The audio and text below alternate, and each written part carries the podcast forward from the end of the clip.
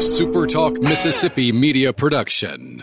Find your new ride at Kia McComb's all new location at the corner of I 55 and Highway 98. Come find out why McComb loves Kia McComb at the corner of I 55 and Highway 98. Right on the corner, right on the price.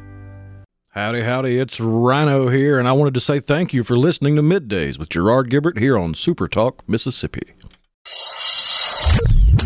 Get ready, get ready to go beyond the headlines and join a meaningful conversation with people from around the state. You're listening to Middays with Gerard Gibert here on Super Talk, Mississippi.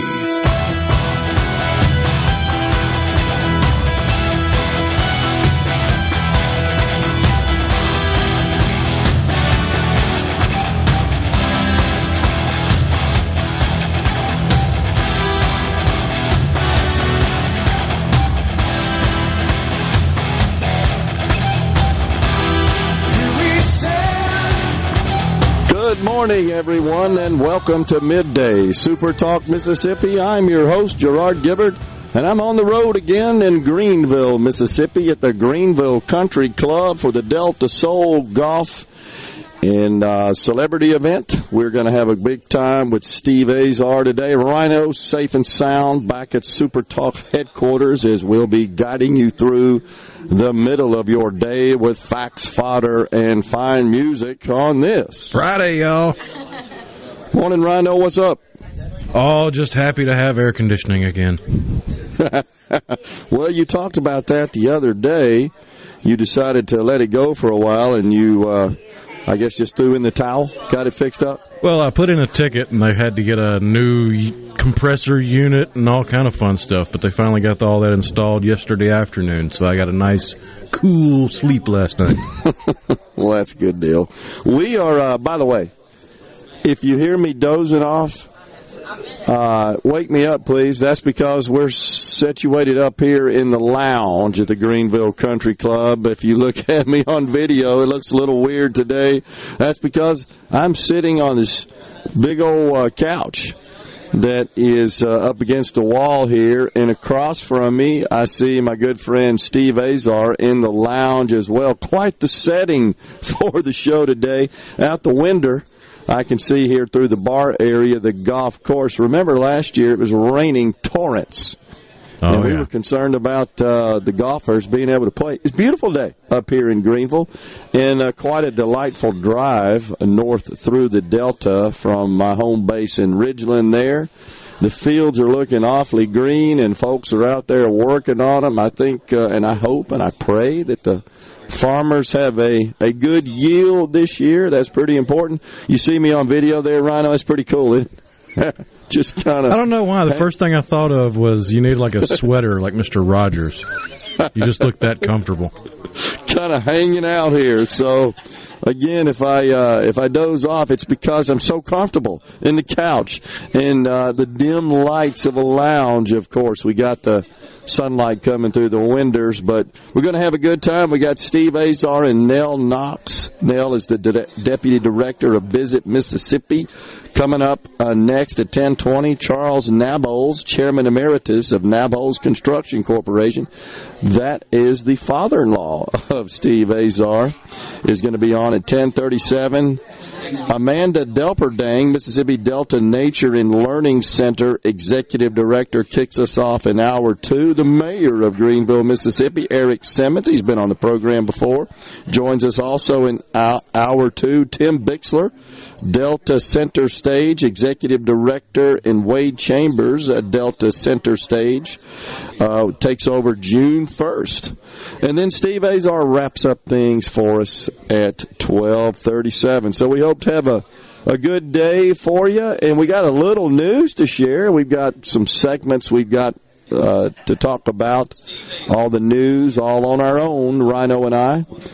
Man, the indictment of 45, former President Donald Trump, has, uh, I guess, gripped the news cycle, shall we say, in the nation.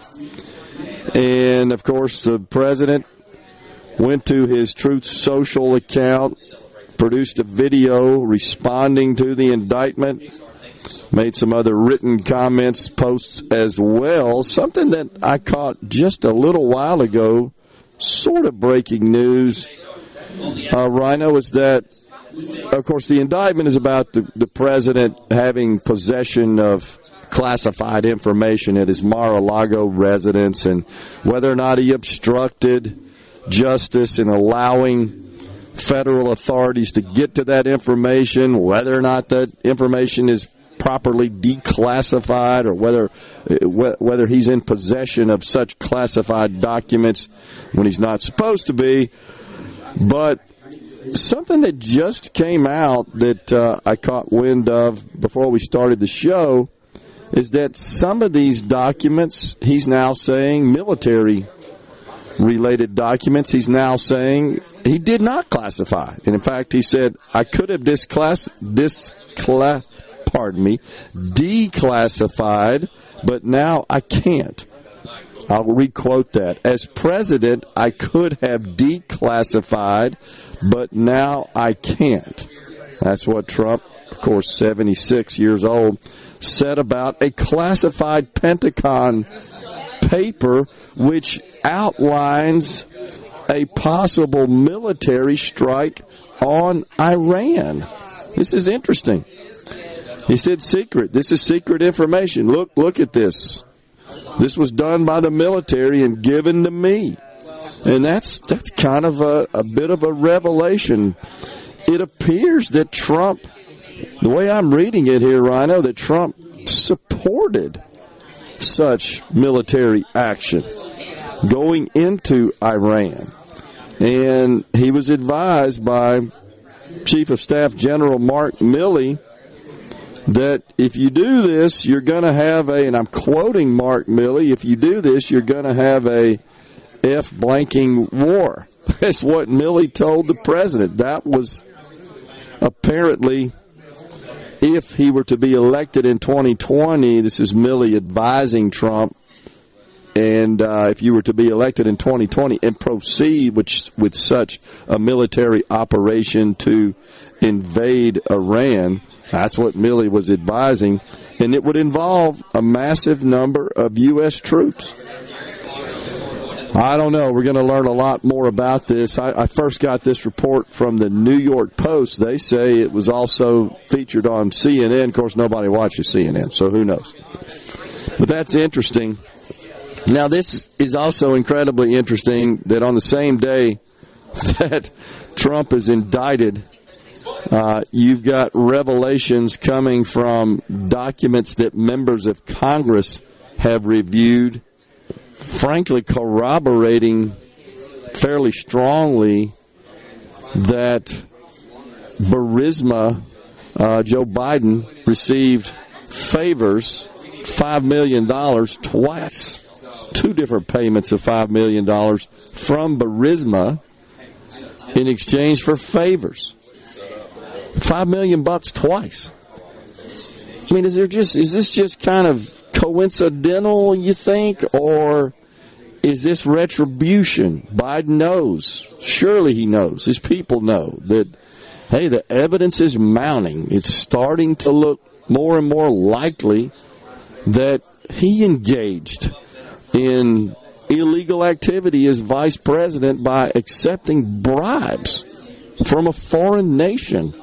Five million bucks. I mean, that would be by far, in my view, a much larger crime when you're being bribed, then okay, you got some documents that you should have classified, but you, I guess, overlooked and didn't declassify under the Presidential Records Act. Seems to me like that's a much bigger offense. On the C Spire text line, this has nothing to do with classified documents. It all has to do with covering up the Biden crime family and election interference to get Trump out of the next presidential election. I think that's a plausible theory. Absolutely. But I think they're miscalculating. I think Biden and A.G. Merrick Garland, who obviously ordered this indictment, Biden signed off on it. It's unprecedented to do so against a former president that is now your most heated rival in an upcoming election. I mean, it does look awfully fishy at a minimum, but I think they're miscalculating. I think Trump gets a boost from this, just like he did with the indictment in New York. His poll numbers went up. I think he gets a boost. I also think you could define the Republican voting base as follows 50% are hardcore MAGA Republican supporters. They're in for Trump no matter what. A quarter support his policies, don't necessarily care for his personality. I probably could be put in that camp especially on economic policy. And then there are a quarter of Republican voters that are just never Trumpers. Just can't stand him, not going to vote for him. But here's the deal. Like we've said so, so many times, in presidential politics and presidential elections, the electoral votes is uh, the electoral vote process is what determines the winner. And the state of our nation at present is that it comes down to about a dozen counties in four states. That's who determines the election. Popular vote doesn't matter. Honestly, the sentiment of the voters in the respective parties don't matter. We're taking a break right here. The Element Well Studios in Greenville, Mississippi today. Steve Azar and Nell Knox coming up next.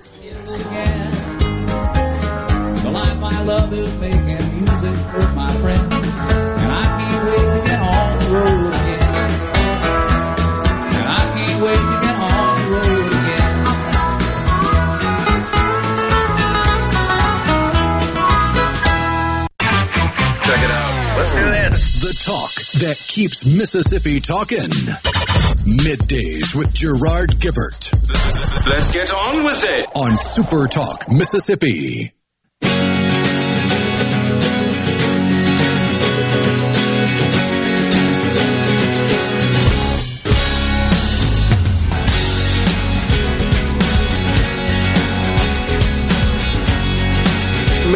Midday Super Talk Mississippi. The Element Well Studios relocated for the day to Greenville, Mississippi. We're at Greenville right. Country Club. We're here for the Delta Soul Celebrity Golf Tournament. Uh, we're raising money for the St. Cecilia Foundation. Joining us now, our good friend Steve Azar, the man himself, and also Nell Knox, Deputy Director at Visit, uh, pardon me, Visit Mississippi. And uh, we appreciate you guys coming on. Morning, everyone. How's everybody doing? Good morning. Do what? You can start it off. I'll start it off. Yes. Yeah, yeah. Well, it's great to be here. This is so much fun. It's my first time. So tried to get you here. I know, I know. I got lucky. I feel like we earned it. You did, you, right? yeah. It's worth waiting for. Last night was a gritty night. Right? Last night was awesome. Last night was so authentic. Well, we want to we want people to understand that that that's what it was like for me growing up. Yeah, I want you to yeah. know what are the Delta and the history that it's made on the entire world, the influences, the impact. You you and I both know that. We do. Visit Mississippi. We do. Um, I've learned so much about all of what you do. It's true. Uh, through our man C. Ray and the team there, yes. and Kamel, and it's been it's been so cool to understand the power of music and the arts and how it can affect our economy. Well, I mean, I think it's our greatest export. I mean, when you look at what Mississippi has produced, and I mean, just from the, the musicians, mm-hmm. certainly the artists, the, and if you expand arts and look at the writers, and the fact that we're cultivating that in the youth, and that that's what y'all are doing, is, is so one. I got to tell you, I used to be envious of all my Texas friends. Yeah. Because uh, Pat Green and, and Walt Wilkins and Radney Foster, they would talk about, oh, how their state, oh, their music, and all. I said, well, you guys are second. We're first. and maybe you're fourth or fifth. But just because you're Texans doesn't mean you have the best football. You don't. And so, and proof of that is nine Super Bowl players this year in the right. for Mississippi. Right. So, but with that said, I felt like that we were always lacking with celebrating the greatest musicians that that were the birthplace of it all. Mm-hmm. Yeah, I agree. And and in the last ten or fifteen years, it's really it may be a little longer. Probably probably before I got back. And I'm not saying that to be. I think Haley Barbour started it. He did. Uh, Ronnie he Musgrove, did. Uh, even back in the day yeah. when you know he was talk about the arts, but Haley really stepped it up. And then yeah. he did. You know, so that tradition has been carried on, and you guys have always seen the value, and it's a tremendous resource for us. It's true. It is a natural resource. Yeah. It, it is. really is. So I'll share this with you. Last Friday, a week ago on the program, we were talking about Uh, the next day being January, uh, pardon me, June the 3rd. Ode to Billie Joe. Mm-hmm. That's Yeah. right. Right? Yeah. That's right. So we started talking about that, and I just made the comment uh, anytime we, we celebrate that about how richly blessed we are with so many uh, musical artist from Mississippi. And Rhino and I started recalling many of those and discussing it. And then people out there in the text line world started sending names in I didn't even know had Yeah. connections to Mississippi, and it was exhaustive. It it will it will. It is, and let me tell you what. So Big Loud Music was founded by Craig Wiseman. Craig Wiseman is one of the hot, the biggest songwriters in Nashville history. Where he's from Mississippi. Yeah. And uh, and now you've got Hardy uh, doing his thing, and uh, this next generation. And I've had many uh, Ben Johnson, some folks that have done stuff for Justin Timberlake, and uh, and they come out of the woodworks. It's like and Meridian's been really hot. Right, It has. right. I've been It has. interested in Meridian lately. What's going on there? I have but, too. But and then Holly Brand's going to be here, and uh, last year she played, and you know Miss Mississippi, and then this she almost got through the to the end of the voice. I just love it; just never ends.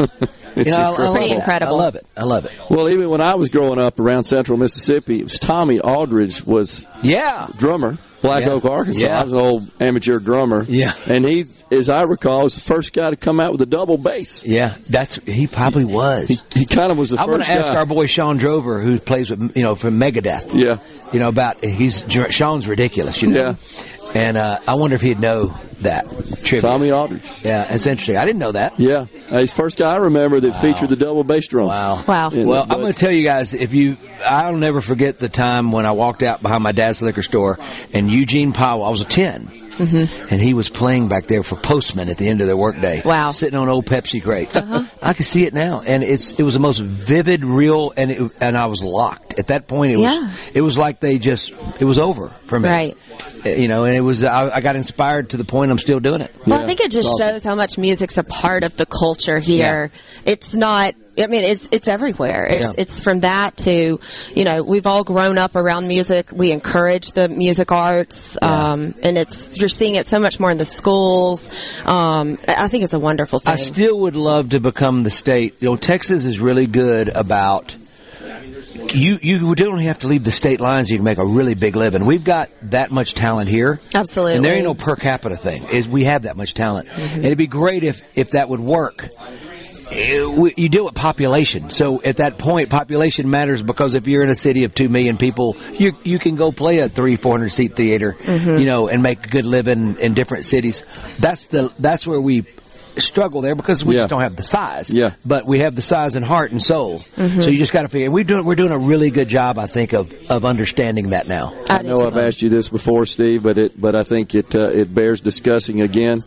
What's your inspiration, and why are there so many artists that hail from the great state of Mississippi? What what's the deal? I mean, as an artist, I can just tell you that is it's the easiest thing that ever happened to me. So it's an honest thing, and when it's honest, and you can go really work hard. Look, I know no artist. A little Milton used to tell me. He called me Little Azar, and he goes, "You're going to do this because he'd see me go from a small little van to a to two big trucks, you know, and two big all this equipment and all." And he goes, "You're going to do this, Little Azar, Little Azar." Well, what he would say is he worked his tail off. BB King, he, if he was still alive, he'd still be playing 270 dates a mm-hmm. year. I mean, If you gave him 300 and a leap year, 366, he'd do it. Hard work, Bob Seger. When I when I was on the road with Bob, Bob everything the the success and everything and every way of life is because you put that time in because you want to do it. And we're in the business of passion, so you get excited and compassion. So I just think that we're not afraid to work at something we love. yeah, it's it's a grind, but it's but it's a, a labor of love. Right? Yeah, yeah. Well, there's nothing better than writing a song, recording it, but when you take it to the people, and that feeling you get it's it's it's like that you finished it. You know, you finished the process, and so it's a it's a gift. You know, That's a common thread with musical artists, isn't it, mm-hmm. yeah. Steve? That's what you hear them say. A lot of people they- don't get to get, go all the way with it. You know, they're, they're you know they're left lacking because I, I don't think that sometimes. And I hate that because you should be able to get the whole Yeah. experience. Yeah. To me, a song is born when it's on stage, not you know, and then that process. But It all starts with a great song. I can tell you that. Mississippi's there are plenty of people that written Oh, great songs. do they ever? So. How big a draw is that, Neil? Well, our I. I mean, I think people are coming, especially our international audiences. Those are tourists who are looking for the authentic experience. Yeah. We hear that a lot in the tourism circles now. Everyone that is coming to Mississippi is going to get an authentic experience. That's what we offer. And so when you're being, uh, you know, a, a true tourist and going into the Delta and hearing this music, I mean, you can see the culture of encouragement. These are young musicians who are hearing from the ones who came before them. Like Steve said, do this. You can do this. And I think people come here to see that and be a part of it. I'm on the other side of it now, so I understand what Little Milton. You know, Yeah. Yeah. You know, and it's it's cool. Yeah, it's Cool to really on the awesome. side. You know? In, in this week, I've been south in our state. Uh, was down in um, the southern part on, around the coast, and then up here in the Delta today. And of course, doing this job, traveling all over, and you, you really do get that firsthand exposure to the diversity of the landscape and the Yeah. cultures in, in one set of borders. I wonder how much that plays into. I was going to ask the question when you said that. I just wonder. Well, and you know, one thing we've talked about a lot lately is that it, to, for the tourists, they don't see the borders the same way we do, and it is Yeah. more fluid. It's the South, Yeah. and we want them to come into Mississippi. Yeah. But when you look at the coast versus Greenville and that kind of thing, what's wonderful is that we're all working together. And I think that that's what Visit Mississippi does well, is that we're bringing all of that together and partnering and doing that work from the public sector, private sector, nonprofits. Mm-hmm. And when we do that for the tourists, that creates a more universal experience. Like they go to the coast, but then we encourage them also see Greenville. Tour all over the state. Don't be limited by the border of this town or that Sure. town. See it all. I mean, what a contrast in 24 hours being here in the Delta and being on the coast Well, no, yesterday. and when I was writing It's One awesome. Mississippi as a mm-hmm. bicentennial song Yes. originally, I was seeing it all, mm-hmm. going like, how am I gonna? Mm-hmm. How, how long is it gonna be? Right. right. And it's as long as American It's about Pie 30 verses. Right, right, right. But you know? The beauty in that is I've seen kids from all over the state now yeah. Sing every word, every awesome. syllable, I love that. and I love that. I do Yeah, too. that's Been awesome. Uh, we got just a couple of seconds left, real quick about the the event, the tournament. What we Twelfth doing? year, Nell's awesome. first year. Hooray. Uh, we've given about we've donated around 1.2 million to the various arts things, and we want to get bigger and better. But, That's But incredible. we're sold out. We sold out really early this year. Saw that. And about 75 percent of our money, and I could be wrong, so don't is comes from out of state, and they park it maybe more. That's great. And they awesome. park it here. That's and, awesome. And they keep coming back. Relationships have been built, and it's a big old Delta Soul family. That's what it's all about is and the you guys, Super relationships. Top, come on, Yeah. look what they've done. You, you guys have done for us. I mean, it does not happen without you. It's awesome. Do you understand that? It's gonna be a You, great- Nell? We got it. Gerard, It doesn't It's- it's happen without awesome. you guys. it. We're going to have a great day today. Good to see you guys. Yeah. We're coming right back with Charles Nabholz, Chairman Emeritus of Nabholz Construction My father-in-law. That's what I understand. We're coming All right right, back, folks. Stay with us.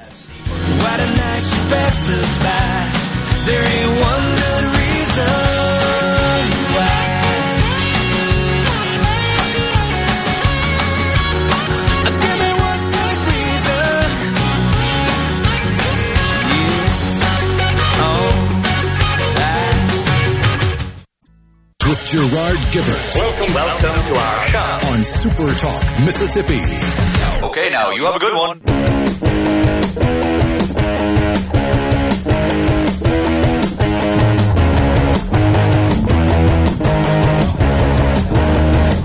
Welcome back, everyone. It's middays live from Greenville, Mississippi. Today we are at Greenville Country Club for the annual Delta Soul Golf Tournament. We've got our good friend Steve Azar serving as the host, as usual, and joining us now, Charles Nabholz, Chairman Emeritus of Nabholz Construction, and Dr. Freddie uh, Etchikar. Did I say that right? You did. That's perfect. That's. Welcome to the program, gentlemen. Thanks for being here today. We're Big day plan. Yes. Unbelievable. All right, so tell me your relationship, Mr. Nabholz. I understand you would be the father-in-law I am the of, father-in-law of of Steve Azar, but more importantly, I'm the dad of Gwen Azar. There you go. The Absolutely. first uh, several years coming here, I would introduce myself as Steve Azar's father-in-law, and but but more recently, I, I'm saying I'm I'm Gwen's dad. Okay. But I'm proud of both of them. Absolutely. they're wonderful.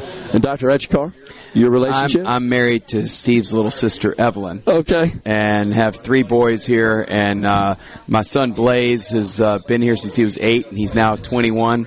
and a lot of the celebrities call him the co-host. He kind of runs the show. He's behind the curtain, moving I all see. the parts, and uh, just a wonderful event.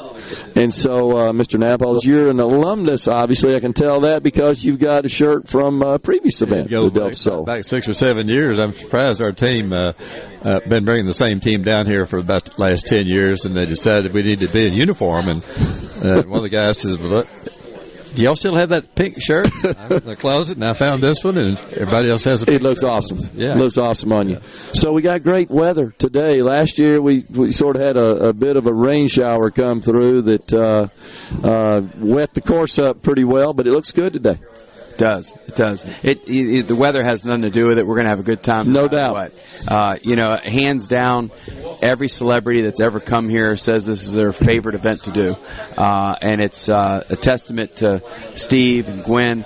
Uh, it's just such a great atmosphere. Uh, it's such a family environment, uh, and everyone looks just marks this on their calendar. It's it's a it's a not miss event. Yeah. I agree, and I've had the uh, the pleasure of interviewing many of Steve's celebrity friends. They all think very highly of, of him and Gwen, and that's why they come. Yep. It's that relationship that he's that he's built, and it's amazing. Uh, just the, the disciplines in which he's built these these relationships, from these musical artists to uh, gold medal winning Olympic athletes and, and Major League Baseball, uh, National Football League celebrities, and so forth. It's incredible how many people he's touched, and he ain't shy about hitting them up for them to come here and help out for the cause. and they ain't shy about coming. That's exactly. 27 states represented, I believe, this year, and Wow. uh, they all seem to want to come back. And I, I love seeing the same guys back at look, Reggie Smith, not to just Yeah. name one person, but he's always so old about coming back, and his wife Rose, and we love to visit with him. And he was a great uh, partner on our on our team one year, but he Yeah. can't play golf this year. He says his knees are Oh shoot! bothering him a little bit. And it was uh, Steve said earlier it was sold out early on. The whole thing was sold out. Yeah. So amazing. yeah, and the event we got golf today, but we got lots of other activities as well, right? Yeah, and and it really is. You know, it, it, it it's always amazed me how uh, this really supports the community and the arts, and uh, really, Steve has just been a, such a a blessing for this state, and uh, the Saint Cecilia Foundation has just has just done wonderful things for this state. So, Yeah, no doubt, no doubt. the big night, which is uh, tonight, uh, it, I was amazed the first time we uh, attended one. I've been to a lot of uh, charity events where people kind of kind of want to come to get a bargain if they can find a bargain that somebody's putting up for auction. But here, that's not the case. People were paying over. You know, doesn't make any difference what the fair, fair market price was. They they would bid it up, and and just a lot of money went into the charity and the, the generosity of the people uh, here tonight and previous nights like this was just uh, just uh, phenomenal. The, the amount of support that uh, this charity. Yeah. You know, we, we see so much tumult in our society, in our world, and it seems like our, our news is just wall to wall with that stuff. But you see things like this, it kind of refreshes the spirit and the soul a little bit, does it not? It really does. That's just, uh, uh, and like Freddie said, uh, what they do with the, with the money here locally it is printed somewhere, but it's just uh, amazing the number of kids, the scholarships they provide for kids in Washington County uh, uh, uh, schools here, and, and the opportunity it will give them to get into the arts and to get into the music that they might not otherwise have had, had the opportunity to do. So, Gwen and Steve feel great about that, and I, I know Freddie and I both feel wonderful that they're able to do that. Yeah. You know, it's no secret that that uh, maybe folks would say the Delta has seen its better days in the past, but Steve and Gwen are committed to keeping uh, this area thriving. Yep. They sincerely are, and that's been their passion. They, they wanted to. Uh, I think even before they left Nashville, they had this idea of uh, doing something to support the schools there. And in particular, when they got back to Greenville, they really found a need to, uh, and a passion to do to do this. And Yeah. It's just been a monumental success for as far as charity events Yeah. are concerned. The other thing that's been fun in past years uh, doing the show here is interviewing uh, folks that uh, are associated with organizations who have benefited uh, from the uh, the generosity of the people, and, and of course Steve and Gwen and their work to put this thing on. How grateful they are for it, and even telling stories about how it has changed their lives or their their um, their institutions, and, and that's what it's all about. Yep, and and that's just not the people that uh, it's benefiting. It's it's it's the celebrities that come here. Uh, everyone that's come here has has told me how. Uh, how pleasantly surprised they were at the at the at the culture here. You know, you, if you're not from Mississippi, you don't understand it. But when you come to the Delta, it's it's its own ecosystem. Yeah. it's, it's just unlike any other part of the, the state, and uh, and you feel it, and, and people thrive on that energy here. And uh, the celebrities, uh, when they when they come here, they just uh, they feel it. And I was having conversations with some of them last night, and it's just they, this is always one of the highlights of their year because they can come here and decompress and forget about the turmoil uh, that's going Yeah. on in our country and the rest of the world because that's not it doesn't happen here. It, it just uh, people are just so happy and and uh, uh, they they thrive. Uh, They really do. And and and and and this is just a little just a little small example of what's going on in the Mississippi Delta. Yeah. You know, it's uh, Mississippi sometimes gets a bad rap. Uh, usually from people who have never been here. Yeah. And uh, I always enjoy talking to the celebrities about what you think the first time you came here. They're all blown away. You know, completely different than the image that I think is often projected again by people that have never been here. But once they come, Yeah. then they keep coming back because they see how great it is and they enjoy it so much and they understand. They feel welcome here, and Yeah. that, they have a lot of fun. They do. They have a lot of fun, and, and you feel welcome, and it's all for a good cause. It's that's a great combination to make a any event successful. And Absolutely. people look forward to coming. I felt think they feel it's an obligation to come. Like Freddie said, they Yeah. put it on their calendar and they can't wait to see each other the next Yeah. year. Maybe the on- only year they some of us see each other is, is at, at this event. Yeah, And, uh, that's absolutely true.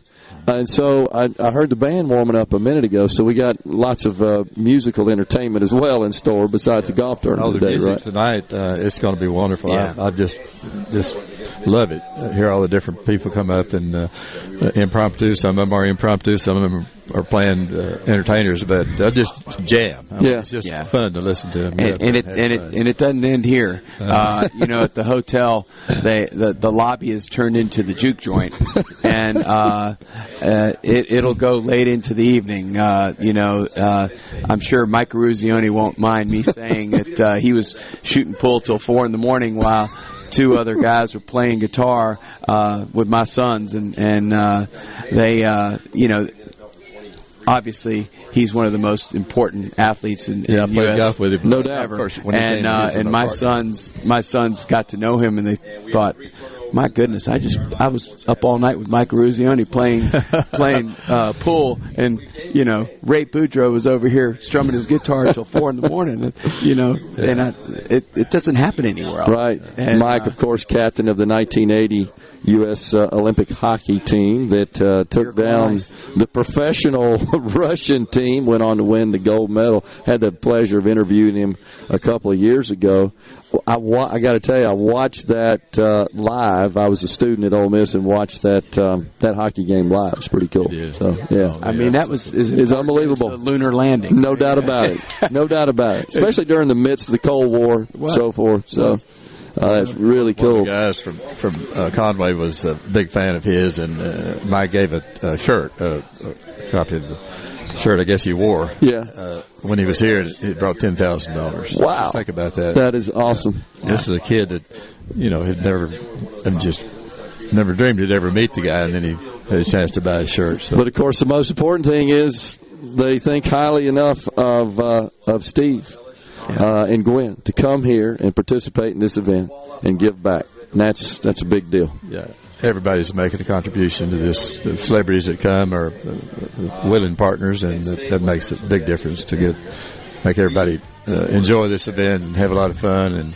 have an interaction with people. That might not have- Enjoyed meeting you guys. Appreciate you coming on the program. Let's have a good uh, good tournament, good event. It's yes sir Appreciate it. Coming right back on midday. Stay with us. We've got former NFL quarterback Steve Beuerlein in the Element Wealth Studios at the Greenville Country Club.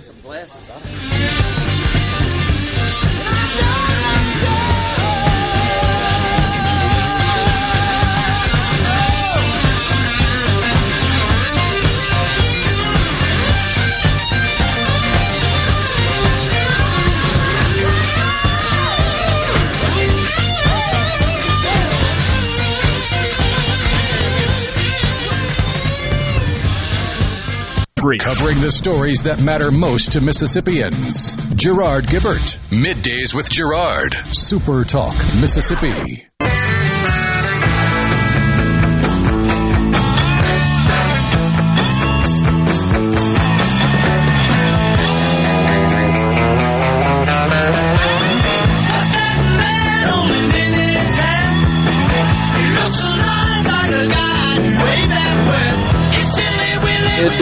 Super Talk Mississippi. Once again, we are live in Greenville, Mississippi at the Greenville Country Club.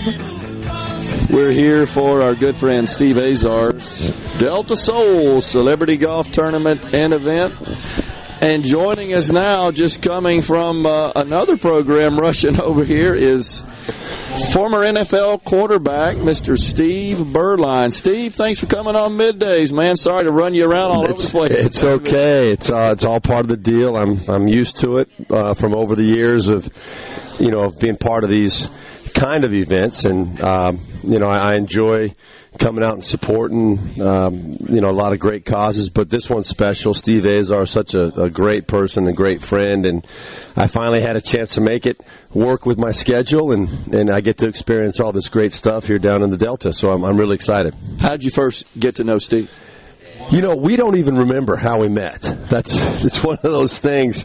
I, I, I believe it was. We were talking about this yesterday. Uh, it goes back probably 15, 17 years. Uh, it was a charity golf tournament.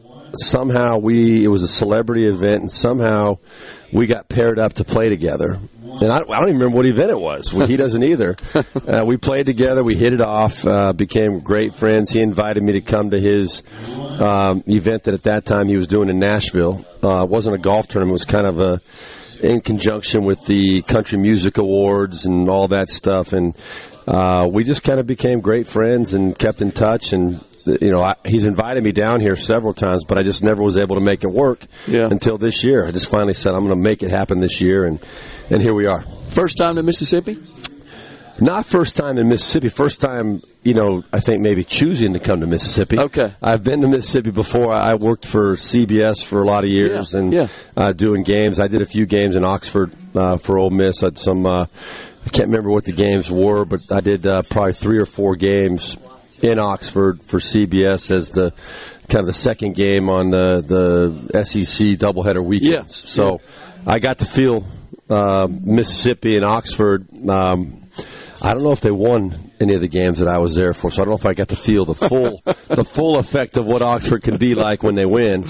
But uh, I really enjoyed enjoyed those weekends for sure. Yeah. So here you are in the heart of the Mississippi Delta, honestly, where American music was born. And Steve has continued that uh, tradition, of course. But it's incredible how a guy like Steve, we consider him uh, uh, Mississippi's ambassador, if you will, he and Gwen. How he's got this circle of friends, frankly, from all over the world, and how many of them come to Greenville for this event to support his cause. You know, he, he's just one of those people um, that that just everybody kind of gravitates to, Yeah. and um, he pulls people together. He he has an incredible wit, uh, also an incredible wisdom, and he's so articulate the way he can express himself. And uh, I've done his his podcast with him a couple times, Yeah. and you know, just you have those conversations with him. It's just so easy. You know, he's just so easy to talk to, and he's so genuine with uh, with uh, his his feelings and his emotion, and um, you know, he just makes you feel good. And I think that's why people gravitate to him. They want to, whenever you have a chance to be around him, you just want to find a way to make it happen because he's just such a good person. Yeah, no doubt about and it. And Gwen as well. Yeah, As absolutely. Said, she's also, I mean, and she's obviously the the rock uh, behind him, as as always is the case. But they're just special people. You know, we have a new state song that Steve wrote. Were you aware of that? We just adopted a new state song. I don't know if I knew year. that. One Mississippi. Really? Steve is the uh, the composer. Yeah. and uh, It's not surprising Yeah, to me absolutely. at all. He was involved in that. It was selected by our legislature and was adopted.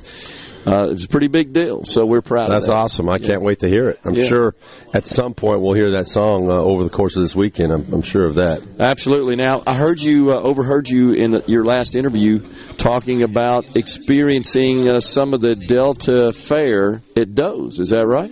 Oh my goodness! Yeah, yes, yes. Uh, last night uh, it, it was um, an experience that I don't know I would ever be able to do it justice trying to talk about it. I I told the other guys when we were talking over in the other show that. I- I'm going back to California on Sunday. I wouldn't even know how to begin to describe that experience. I mean, every aspect of it was so unique and so absolutely perfect uh, that um, you just you can't do it justice by just talking. It's like you have to experience it. You have, you, as you know, you have to go in there That's and right. sit down in one right. of those seats to, to really understand it. A unique Mississippi It experience for sure. No doubt about yeah. that. Well, Steve, thanks so much for coming on. Thanks for being here. That's most importantly. Have a good day out there on the course and a good event this this uh, weekend. Appreciate you being Looking here. forward to it. Thank you for having me. Appreciate Steve Beuerlein, former NFL quarterback and also a quarterback at the University of Notre Dame. Remember you too, Steve. Appreciate you coming on. We're coming right back on middays. It's top of the hour. That means Fox News, Super Talk News. Stay with us. We're in Greenville, Mississippi. Appreciate it. Steve. All the little birds on Street to hear the robin go tweet, tweet, tweet. Robin, rock, rock, Robin.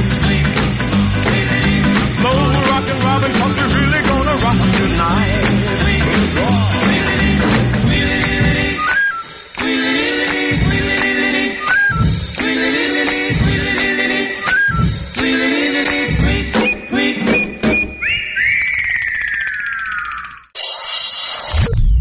Get ready, get ready to go beyond the headlines and join a meaningful conversation with people from around the state. You're listening to Middays with Gerard Gibert. Here on Super Talk, Mississippi.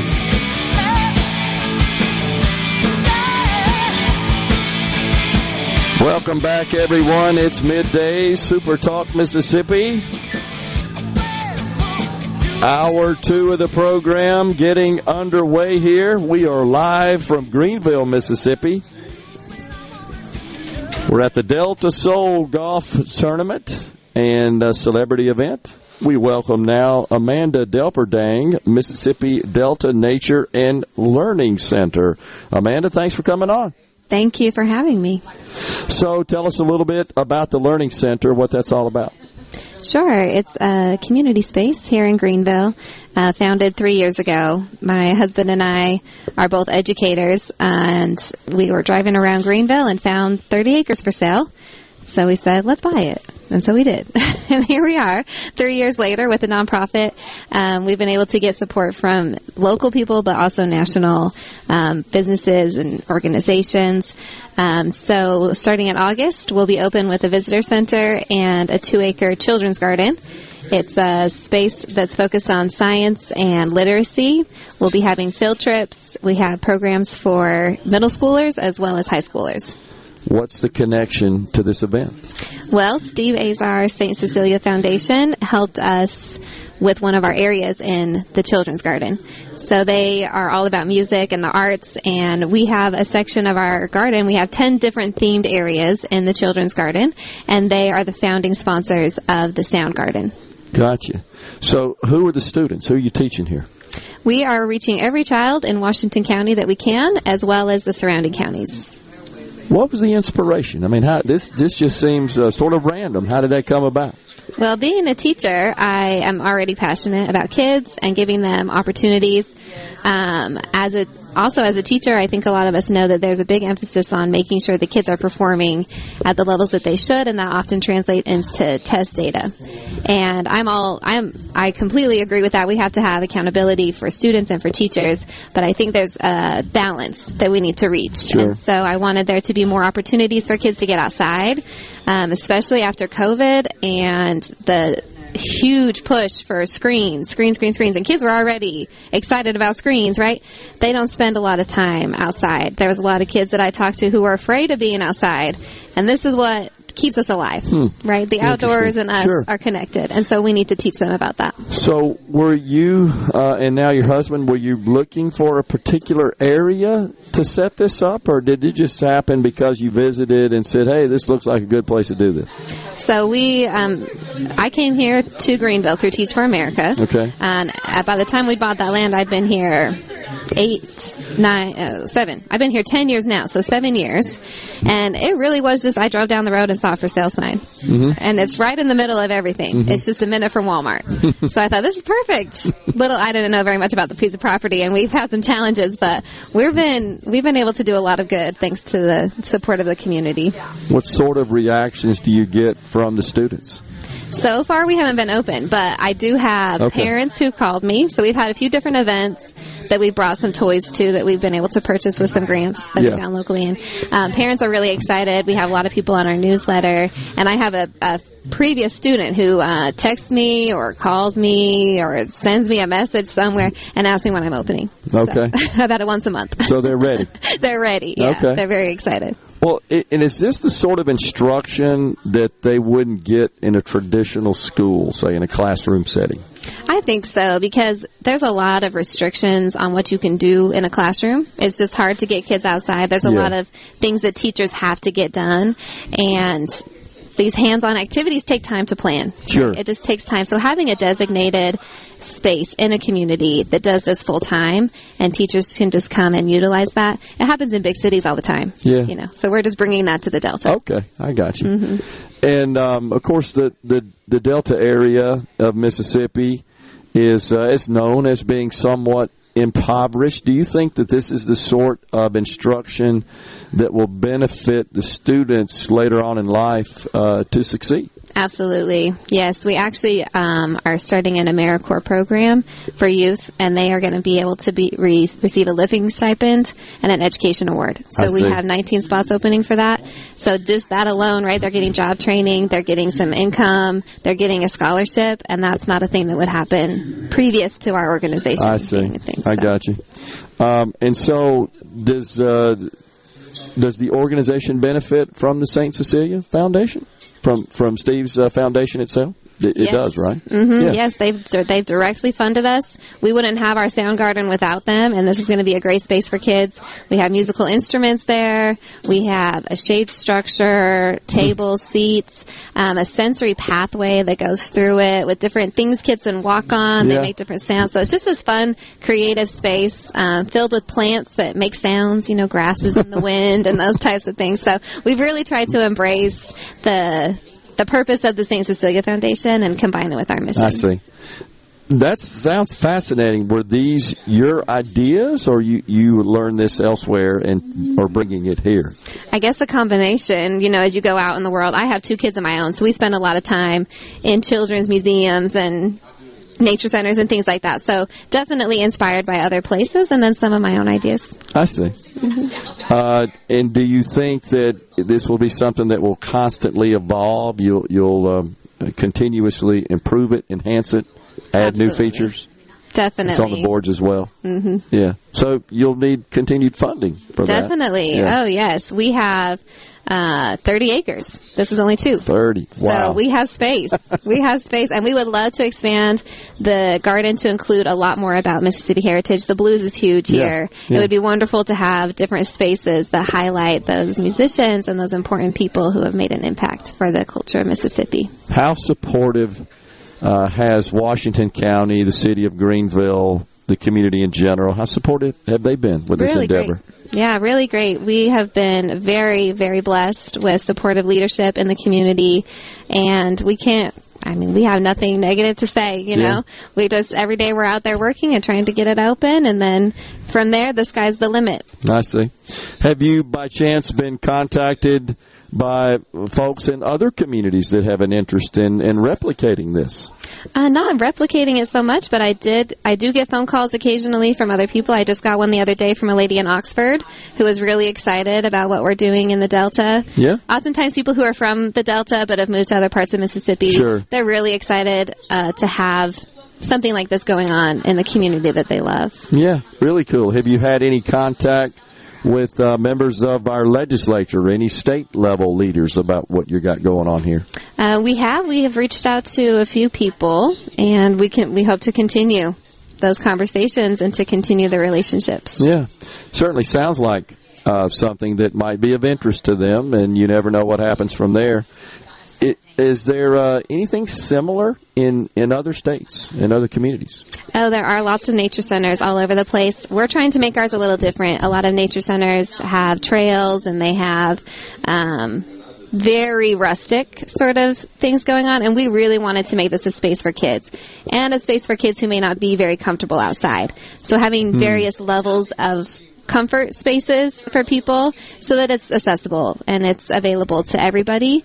Um, so I, I, I think that we're unique. We might not be. Someone Yeah. tell me that we're not. I'll come visit your space and we can learn from you.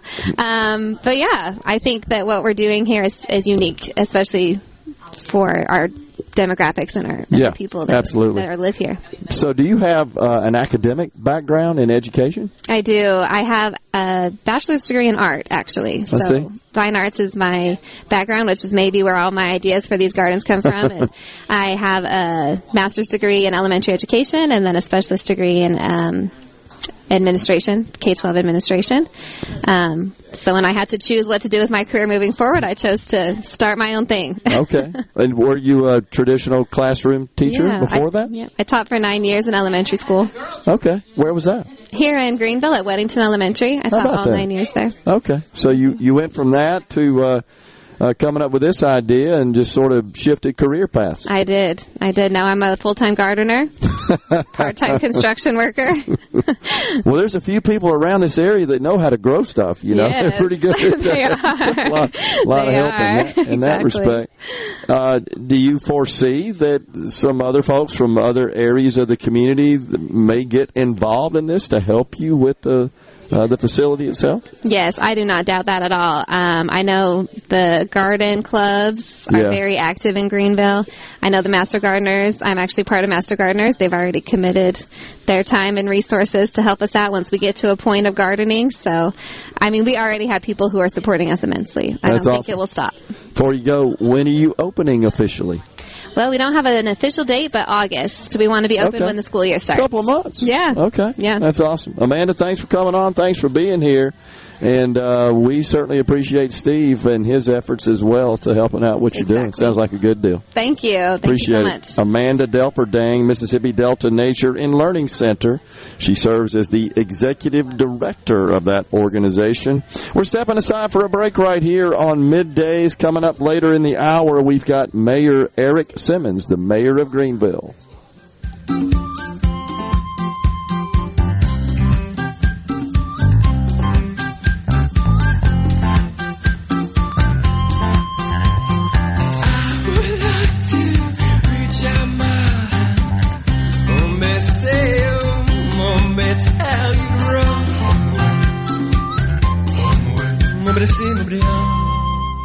The talk that keeps Mississippi talking. We're rolling. Hit it. Go. Play it. Middays with Gerard Gibert on Super Talk Mississippi.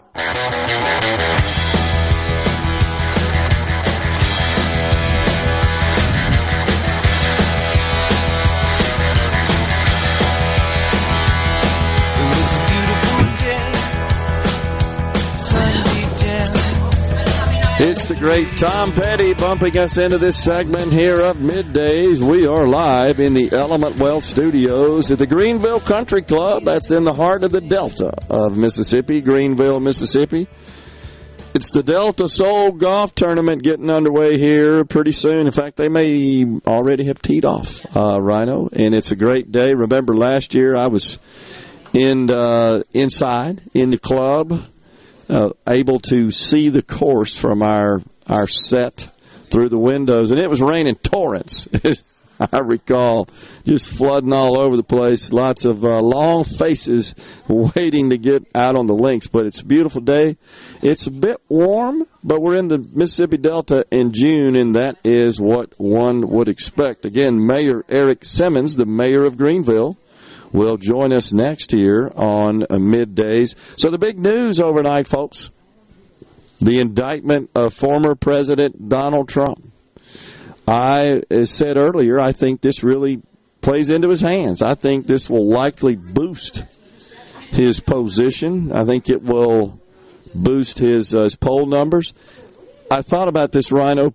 Likely the most upset people yesterday, besides the really hardcore uh, MAGA Trump supporters, that's his primary opponents.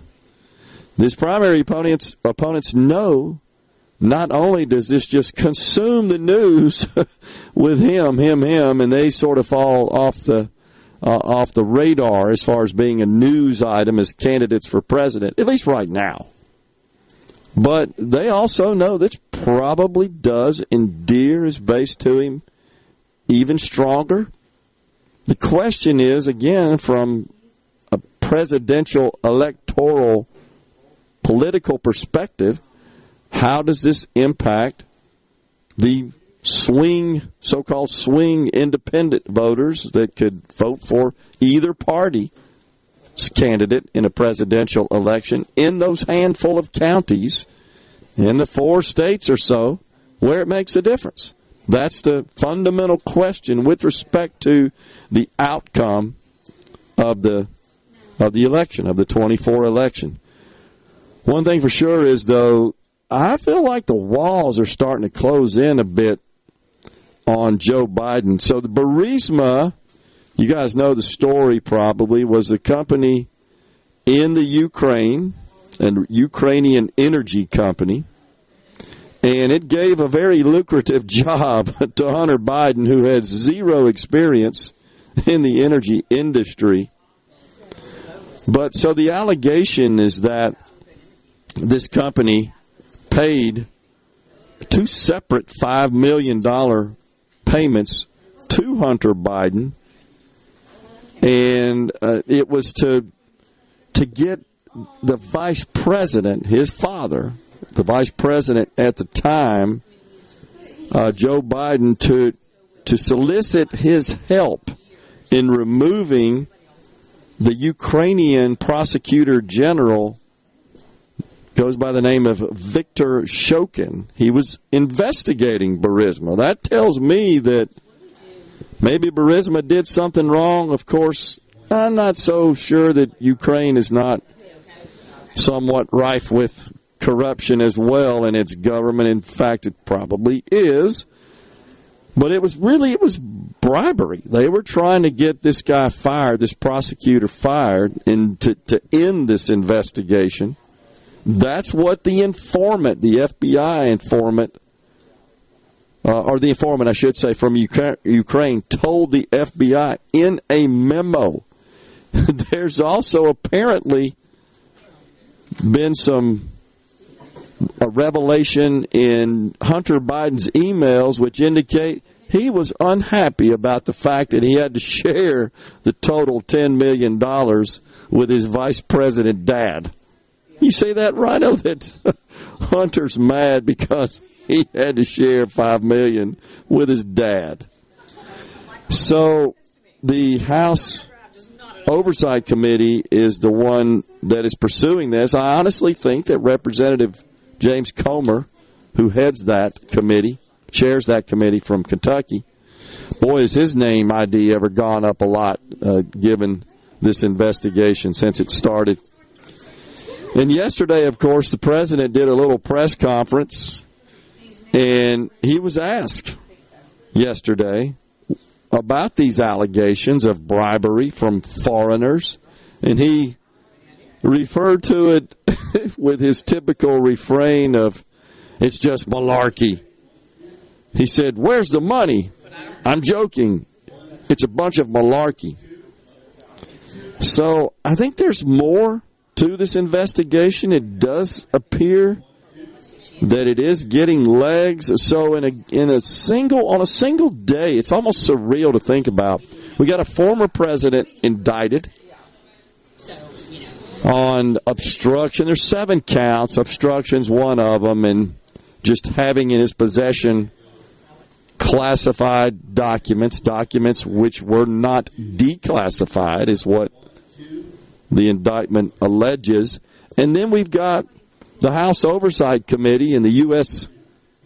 Congress being privy to documents that apparently corroborate, at least according to interviews from those who have seen the documents in Congress, corroborate the receipt of two $5 million bribes by Hunter Biden from this foreign company for influence. And it's incredible that this happens on the same day. It's it's disturbing, honestly, that that's what's consuming uh, our government, our activities. Meanwhile, Americans in the polls say that inflation's their number one worry, that the cost of living is their largest concern. I believe this is going to be a pocketbook issues election when it comes down to it.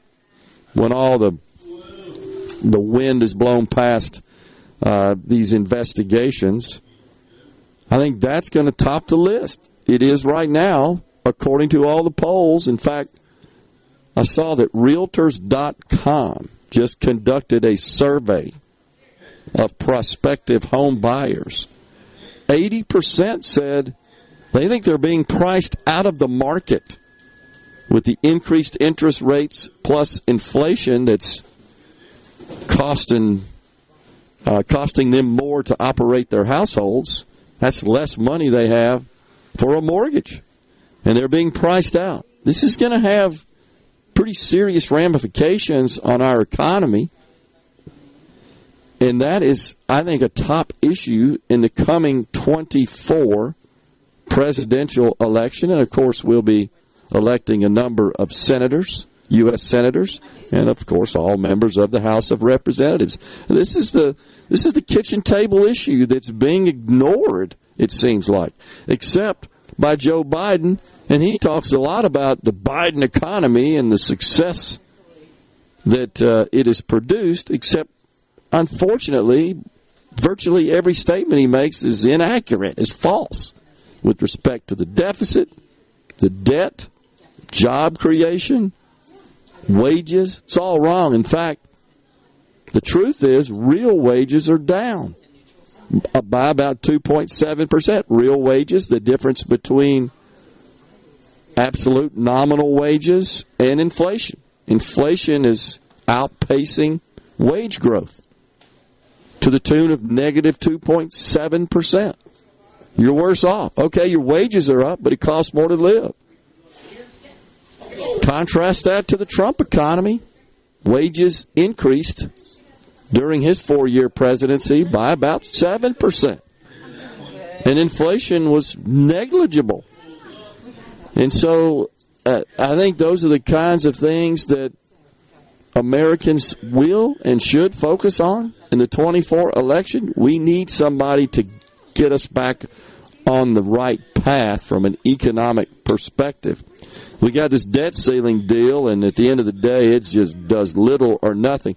By the way, remember, Rhino, I talked a couple of days ago about Biden's speech last week. It was exactly a week ago, and he was talking about um, uh, the 150 billion that the IRS would produce having these additional agents by shaking down the wealthiest Americans. 150 billion, by the way, over 10 years because all economic budget spending, cost data, uh, revenue data is always expressed in a, over a 10 year period. It's 150 billion.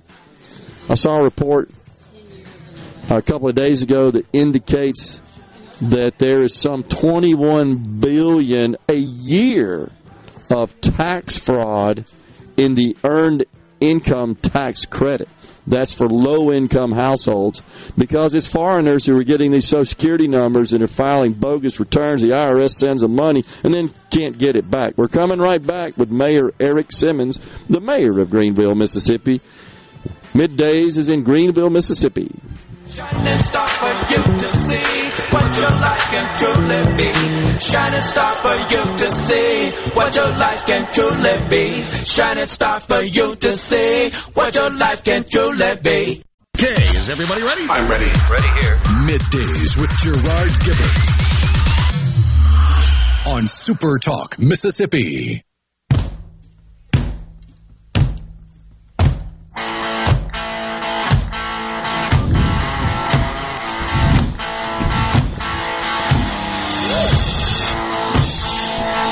Welcome back, everyone. It's middays live from Greenville Country Club, Greenville, Mississippi. We're here for Steve Azar's Delta Soul Golf Tournament and Celebrity Event, and we're pleased to welcome now the mayor of Greenville, Mississippi, uh, Mayor Errick Simmons. Good to see you, Mayor. Good to see you and glad to have you here in what I call the heart and soul of this country. No doubt about it. Greenville, it. Mississippi. There's no doubt about it. You're looking sharp today with your seersucker trousers. You're Yes, sir. green. You're very well color coordinated, looking good. Yes, sir. Thank you. All right, so we always enjoy coming here for this event at the Greenville Country Club. Uh, Steve Azar does a great job. He sort of strong arms all of his celebrity friends. he does. but they- mayor, too. Hey, mayor, too. exactly right.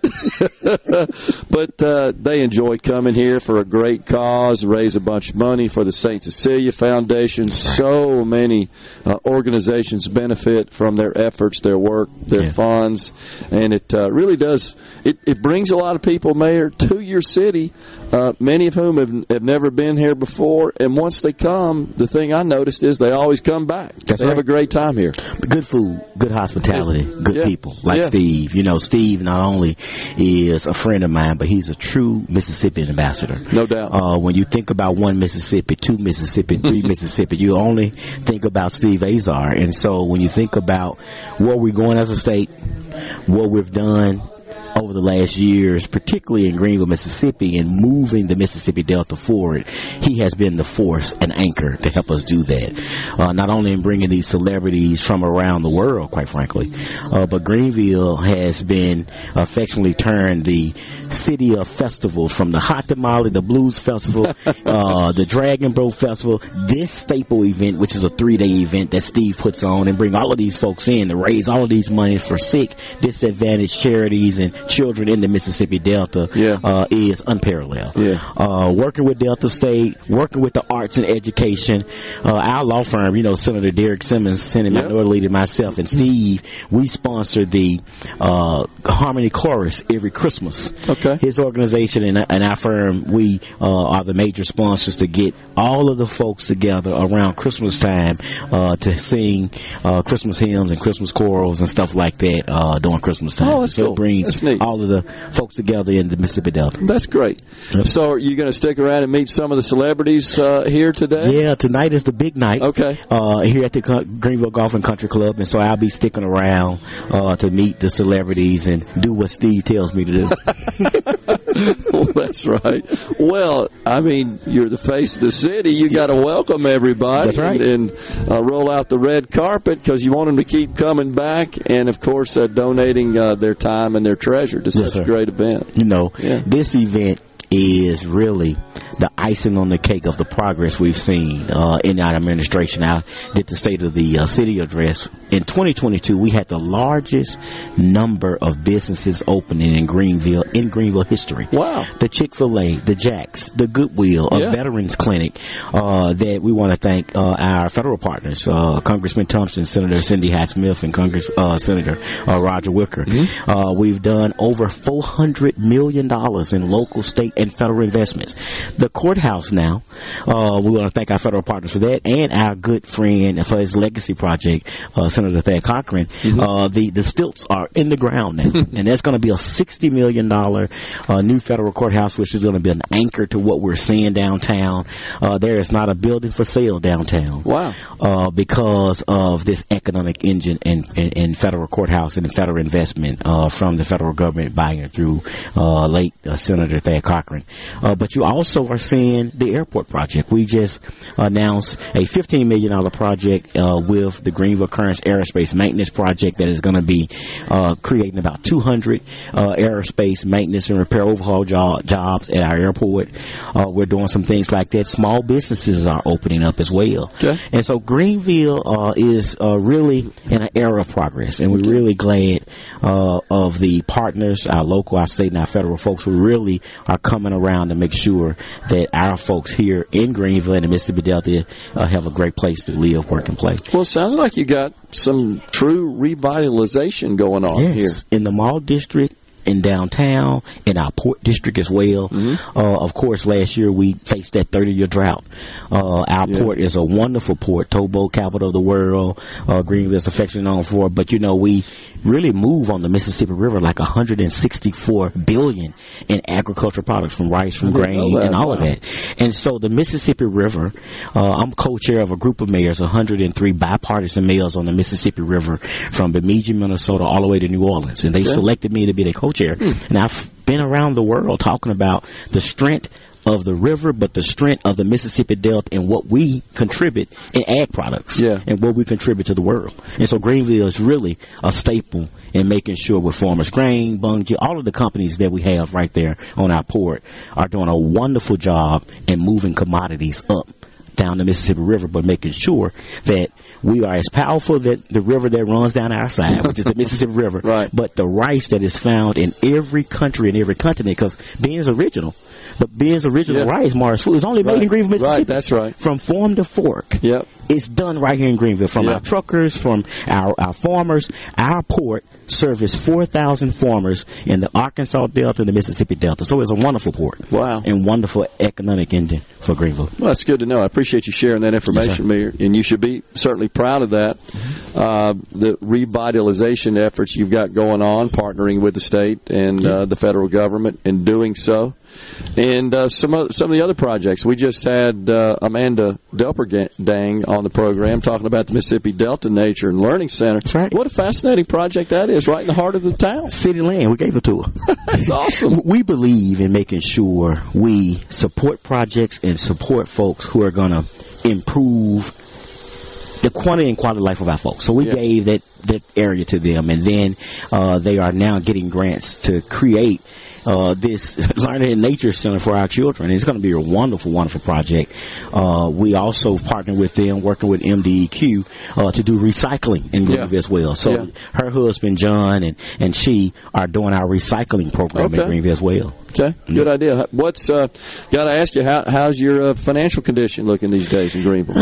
we, we we still struggle uh, with the amount of floatable cash. The, the the good thing about the amount of money we've received, we've received six point five million in the last forty five days. Senator Wicker got an earmark Right. for the uh, new courthouse district, and that's going to be on Washington Avenue in Walnut. And so that two million earmark is going to help. He also got us a five hundred thousand earmark for a green space that's going to go adjacent to this federal courthouse. Congressman Thompson got a two million dollar earmark uh, to help with health care. Uh, because you know hospitals are struggling, so to put money down in primary care, uh, we also got another 2.5 million from Delta Regional Authority. But the the, the, the struggle with that is the floatable cash for Okay. cities and municipalities. The requirement is to spend that money before the reimbursement comes. Right. And so that's the issue that really a lot of major cities uh, and small rural communities are dealing with in Mississippi It's a and across point. the country. So you gotta have It's- the cash You got to have the cash flow. Yeah. Not that It's you're not time- getting it's a it. timing it's a time, and that Yeah. that that reimbursable Yeah. uh, t- time lag is about 45 days to 60 days. now. Okay. But you got three, five payrolls in that period of time. You still got to get garbage picked up and trash picked Yeah. So we are thankful for our federal partners. We are thankful for our state partners.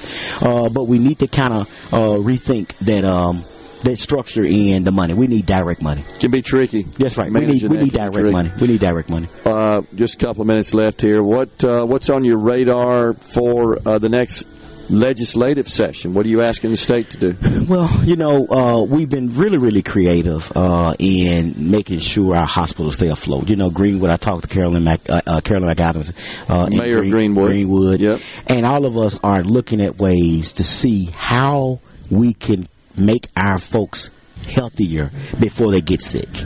Uh, with the state uh, not expanding Medicaid, uh, we've looking at primary care models. We've worked with Food Corps, Mars Food, ori- original did a 2.5 million investment into Greenville, Molina Health did 1.5.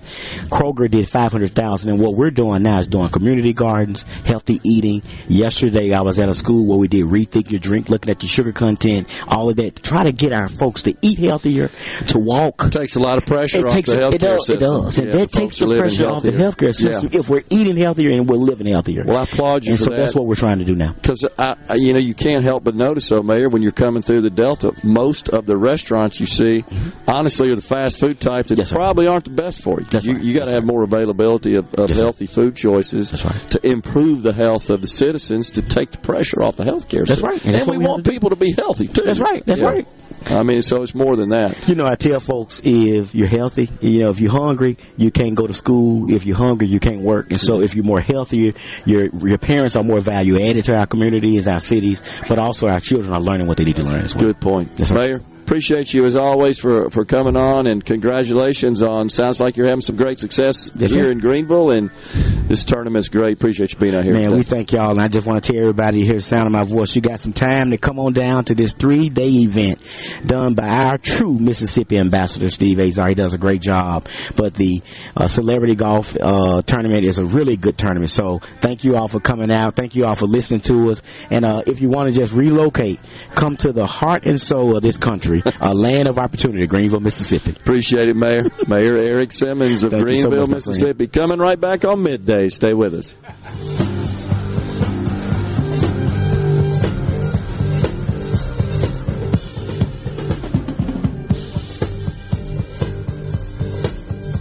Middays with Gerard. Good for America. Good for fans of justice and truth. Good for us. Super Talk Mississippi. This is what we stand for.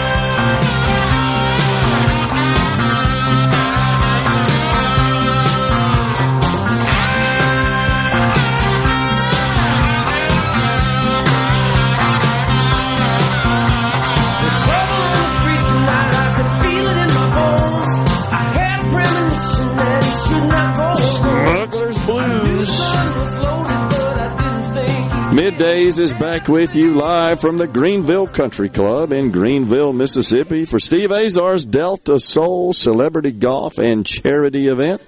Having a good old time here. The bands are getting ready for entertainment this evening. You can probably hear them practicing away in the background. And I heard the voice of Steve Azar a moment ago, Rhino. He was getting the pipes warmed up as well.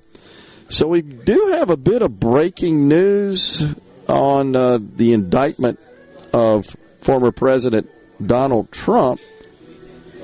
It looks like that a Trump aide has been indicted as well in this case. This is interesting. A close Trump aide has been indicted, reading from this particular news report, in special counsel Jack Smith's investigation of the former president's handling of classified documents. Walt Nauta, I believe is how it is pronounced. It's spelled N A U T A. He was his personal aide and valet in the White House and later at Mar-a-Lago was the second to be indicted in this investigation. He was apparently seen on surveillance video was Mr. Trump's aide, Walt Nauta, moving boxes of sensitive material from a storage area at a time when the government was looking for this information. Hmm, at some point he reportedly had stopped speaking with investigators. That's interesting. So, just a sort of a new development on the whole situation. Really interesting, uh, no doubt about it. So, on the C Spire text line, Robert and Brandon said there's a video of Joe Biden admitting that he got the investigator in Ukraine fired by threatening to withhold U.S. aid. I, I got to tell you, Robert, I, I saw the link you sent. It's pretty long. I haven't been able to uh, to view it. It looks like it's well. I take it back. It's two minutes and eleven seconds.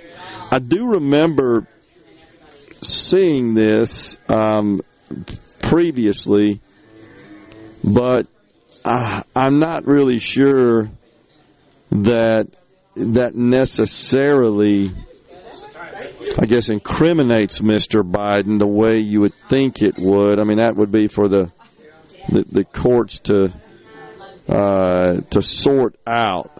But it is interesting uh, that particular video, and uh, I can't remember the name of the other person, Rhino, that's that also worked there and was involved in it, and it has been saying for quite some time was brave enough to come forward honestly and speak honestly and openly about this whole situation with Biden and Burisma. Mainly, it's Hunter Biden and Burisma, but that came forward and, and and give some really compelling evidence of the bribery that occurred here. I, I just find this just shocking, honestly, stunning that on the same day you've got this sort of situation going on with a former president being indicted on this documents case and the current president who certainly appears to have been engaged in bribery. And if that is the case, that by far has got to be the biggest act of wrongdoing ever committed by, in this case, a vice president, someone at that high a level uh, as an elected fi- official in this country. By far, this will be the biggest deal. We'll see where all this goes, and and it and what's really even, I guess, more interesting is one way to put it is that those two folks lead in the polls in their respective parties as candidates for president in the next cycle. Wow. All the things that Biden has done, the Clintons have done, and not a single move by any of the agencies have made a move, but this Trump crap, they just keep at it. That's on the C Spire text line. Yeah, and this is what disturbs people is it does appear that these agencies and our legal system has been politicized and weaponized. That's the kind of stuff you don't expect to see in this country, and it's hard to see it as anything but that. Now, if Donald Trump broke the law, well, then he ought to be prosecuted accordingly. But if Joe Biden broke the law, the same for him and Hillary Clinton. No American. And this is crazy every time I hear the Democrats say, we showed today that no one is above the law. Well, that applies to everyone, including people in your dang party. Even you, potentially, you people that are out spouting that nonsense. It's unbelievable. I know, Thomas, you believe that it's by design so Trump will be the nominee because they think they can beat him. I'm not sure it's going to work out that way. I'll talk about that later on in the program. It's time for a break here on middays. It's noon. Stay with us. Coming right back. You gotta get together, they got the sirens. I ran right out of juice. They gonna put me in a cell if I can't go heaven for the living of hell. Crazy, don't go crazy, you know. And now, and now, another hour of the talk that keeps Mississippi talking. Middays with Gerard Gibert. Begin your transition now. Now on Super Talk Mississippi.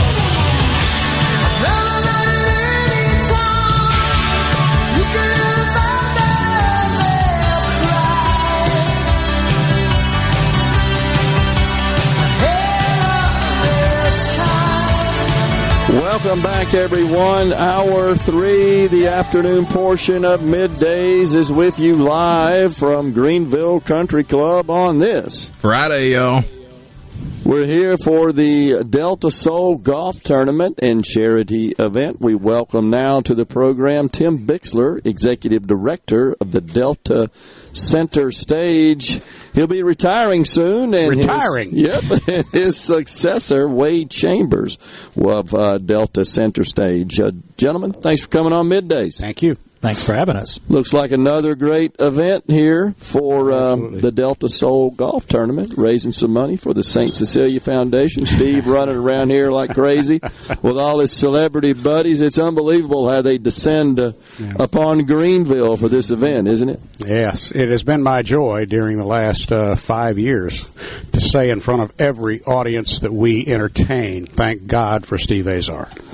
Uh, seriously, he has he has brought himself back into this community and Yep. contributed so much, so much. and could be anywhere, do Absolutely. anything. Absolutely. That's that's the main thing. But he does it he's in the right place. He, he And he knows that. He knows it. He feels a calling. He loves this community. He loves this state. Loves the Delta, and he loves the people mainly. And that's why he does it. And we're we're grateful. We're appreciative, and I'm proud to be uh, kind of a colleague, a brother in broadcasting, as my good friend. We're all lucky to be a part of it. That's right, no doubt about it. All right, so tell us about uh, the Delta Center Stage. What's that all about? Uh, Delta Center Stage was uh, incorporated in 1979, uh, but its history uh, springs from a long uh, uh, history of theater in the Delta uh, as volunteer community theater. Uh, we- we'll, we'll talk about that later if we have time, but uh, in 1920s there was there was community theater in Greenville uh, in the Delta, um, and a history and a culture of support for artistic endeavor. Uh, particularly, Greenville can boast a, a huge uh, cadre of, of uh, writers. Uh, Walker Percy, William, Alex- Willi- William Alexander Percy, uh, uh, Shelby Foote, uh, uh, all of whom sprang from the culture that exists here. Uh, and theater was a part of that until uh, 1972 when it folded uh, for a lot of good reasons we won't go into. But uh, my wife and I moved here in 1979 and discovered very quickly that there was a still a strong culture of support, and it didn't take much to get it restarted in 79 and we have been operating continuously ever since then. Uh, and I'm most proud to uh, say that we have successfully reached the point where uh, we're going to transition to the second cadre of leadership, and that's my friend uh, Wade Chambers, who is also a long-term member of this community and is taking the reins uh, as I requested that he do uh, from me, and he will be our new executive director, uh, and hopefully guide and direct us for the next 20, 30 years. Yeah. Tim, how long you been in this role? Uh, we started in 1979, so uh, I was I was hired to do the job in 1992. Okay, we were all volunteer until then. and- 2002. What? 2002. 2002. Yeah. You're right. You're right. I'm Yeah. sorry. It's kind of interesting It all because flows together. Our family first got involved in 2002. Okay. Right before they hired Tim, so Delta Center Stage was all volunteer before that. Still a great organization, but they kind of took the plunge and said, "We think we need a staff person," and Tim was the logical candidate, and they they they took that chance and. Tim took it and ran with it and stabilized our finances and our artistic programming and our volunteer base. It's just kind of been onward and upward since then. So it's kind of a cool thing that I get to succeed Tim, but the year that I started with Delta Center Stage was the year we hired him, and I got to benefit from all of that that upward path. you got to see all the mistakes being made. yeah. Who, who produces the shows and, and where does the talent come from? Community theater is, by definition, uh, conducted by volunteers. That's our mission. Uh, it's specifically stated in the bylaws. Uh, you don't pay people. Okay. Uh, you do pay professionals such as musicians, people who had to go to, you know, college or or advanced degree to do what they do. Uh, but actors, uh, backstage workers, uh, people who who build things and so on are all by definition volunteers. That's Okay. the requirement. And actually, community theater came as a result of a uh, a historical uh, revulsion of of early twenties, uh, just terrible commercialization. If, if, in the early twenties, theater was burlesque. Okay. It was, and and there was no place to do art. you couldn't do it. It was it was so bawdly commercial that uh, that that uh, a certain gathering of, of people said, "No, we don't want to do this." we're not in this for the money. We're in this for the art, and that's where community theater sprang from. So, uh, in a lot of ways, that's our that's our background and our history. But it all gets it all gets mixed up, and and in a lot of ways, uh, community theater can and often does earn uh, a negative reputation because they don't do things well. And I think that's one thing that, that, that Wade has recognized, and he did right from the get go, is that uh, we expect more of our people, and we expect professional uh, attitudes and conduct and we we expect our people to behave in that fashion, and uh, it it it is a teaching tool for uh, community involvement. Sure. Wade, in moving into this role, do you have any particular immediate priorities, long term priorities?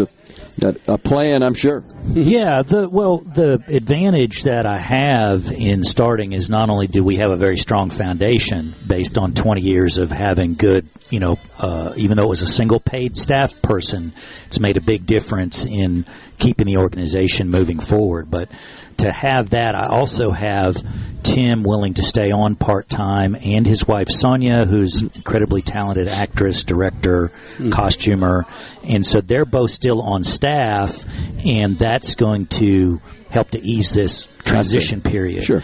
Um, but kind of what I want to do is take our foundation and look for ways to grow that. Um, There are many ways we, to do that. We do have an immediate challenge, like so many organizations, because of the pandemic, when we couldn't perform for a while.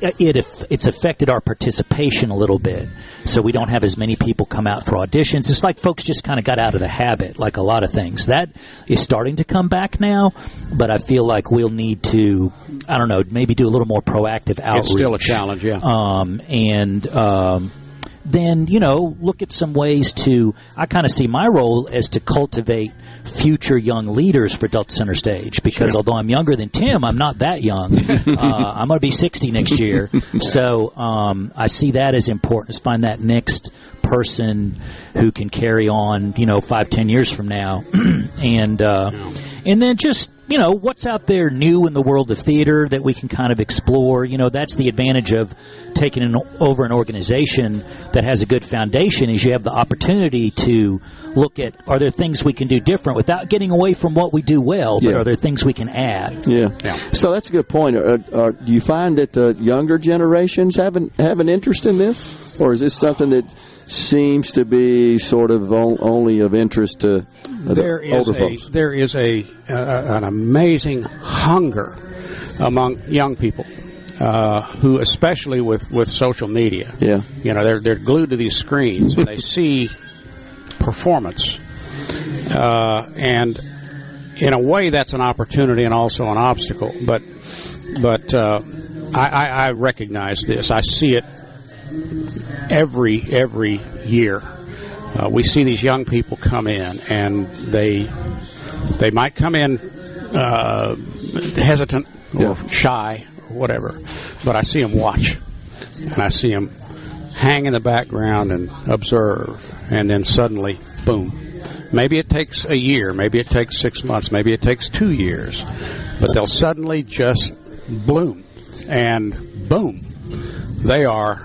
Seems important that we continue continue the tradition uh, uh, of this form of art for sure. So hopefully we can keep the young folks interested in it. Tim, appreciate you coming on. Yeah. Congratulations. we are, yes, sir. Congratulations and have a great retirement, Wade.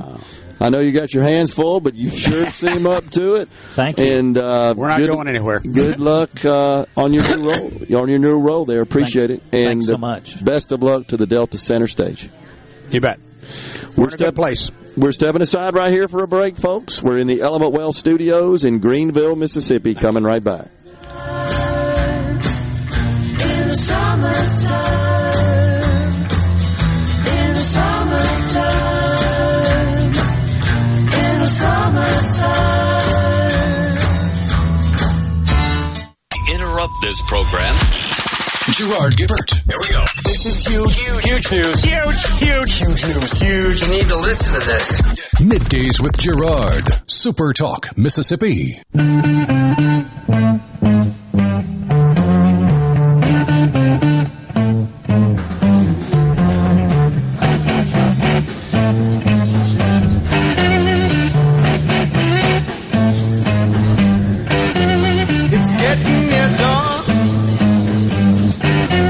Welcome back, everyone. Middays in the Element Wealth Studios, set up in the lounge here at the Greenville Country Club. I'm on the couch, literally. That's been kind of neat. Can't say that I've ever done the show from a couch before, Rhino. Uh, you see us on video there. We look pretty relaxed, don't we? Oh yeah, but it do- still doesn't look quite as comfortable as the couch in the green room. No, I agree. It's probably not. This one's more for just kind of sitting upright. That one in the green room, once you sit in that deal, you like sink into it, you're ready to take a nap. Oh yeah, it'll swallow you up. Mose on the C Spire text line says, Of course Trump was indicted. This was actually earlier in the morning. Uh, Mose sent this in on the Gallo show. You can't hold a witch hunt without burning the witch. he also said the Trump indictment, regardless of the outcome, in parentheses, is guaranteed one thing. Every future ex president will be indicted in the future. I, you know, I've said, I believe, on the program uh, before, Mose, that I'm not sure we'll ever have another president elected that isn't subsequently impeached once the opposite party has control of the House of Representatives. I think that I really do believe it's a greater than 50% chance we're going to see sufficient evidence on this Burisma bribery scandal with Vice President at the time, Joe Biden. Sufficient evidence to form the basis of impeachment in the House. And just as the Democrats were hell bent on impeaching Donald Trump when they had control and he was the president, we'll see the same thing here.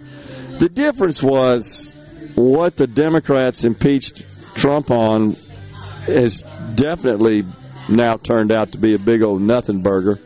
And that was a long shot with Russian interference and collusion and all that stuff. They really just didn't have any hard evidence of that. It was just speculation and more just disdain and contempt for him.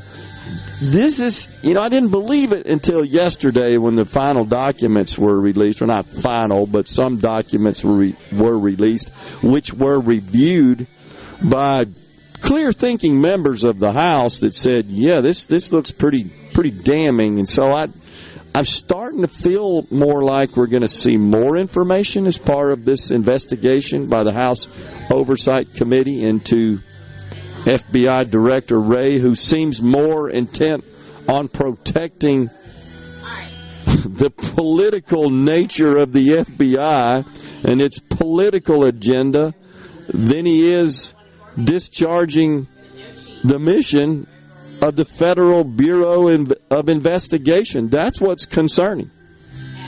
So I do think that we're likely to see every future president ultimately impeached by the other side once they gain control of the House. I also I also do believe that in every future presidential election the loser and the losing party will contend that the election was stolen no matter what the outcome is.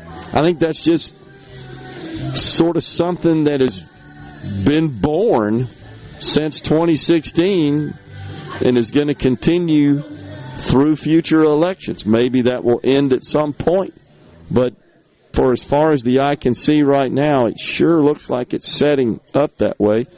And I was before we went to break was reading the message from Thomas. I know Thomas has made it clear he believes that Donald Trump has no chance of winning in 24 and that he believes that um, that Trump is that, that this action is to ensure that Trump is the nominee so as to ensure that they will prevail over him, they being the Democrats in this case. I, and here's where I differ with you on that, Thomas. I think that that this indictment, again, as a backdrop, remember the path to winning the presidency. It's capturing the independent, the so-called swing voters in a handful of counties, in a handful of states, like four. That's where the presidential election is won or lost, not the popular vote, not the polls and all that sort of stuff. I think this may persuade them what we see, what we're witnessing with respect to this indictment. Those swing voters, those squishy middle voters that could go either way, this may persuade them, honestly, to cast a ballot for Biden. Uh, pardon me, pardon me, for Trump. Should he be the nominee against Biden? Simply because they're concerned about the corruption in our government, and they may see Trump as the outsider that would work to bust that up. I'll give that Trump to Trump. He did expose that. He did talk a lot about that. There are a lot of other aspects of Donald Trump I don't care for. But that is one thing that I do believe is a bit unique to him that is going to make it difficult for his primary opponents uh, to go after him. So I think that's a little different. He says, well, who motivates Democrats to vote more, Trump or Biden? Again, it doesn't matter about Democrats voting except in those swing states. And honestly, I don't think you'll see a big change there one way or another. I think it's those independents and how they cast their ballot. That's, that's what's the bigger deal.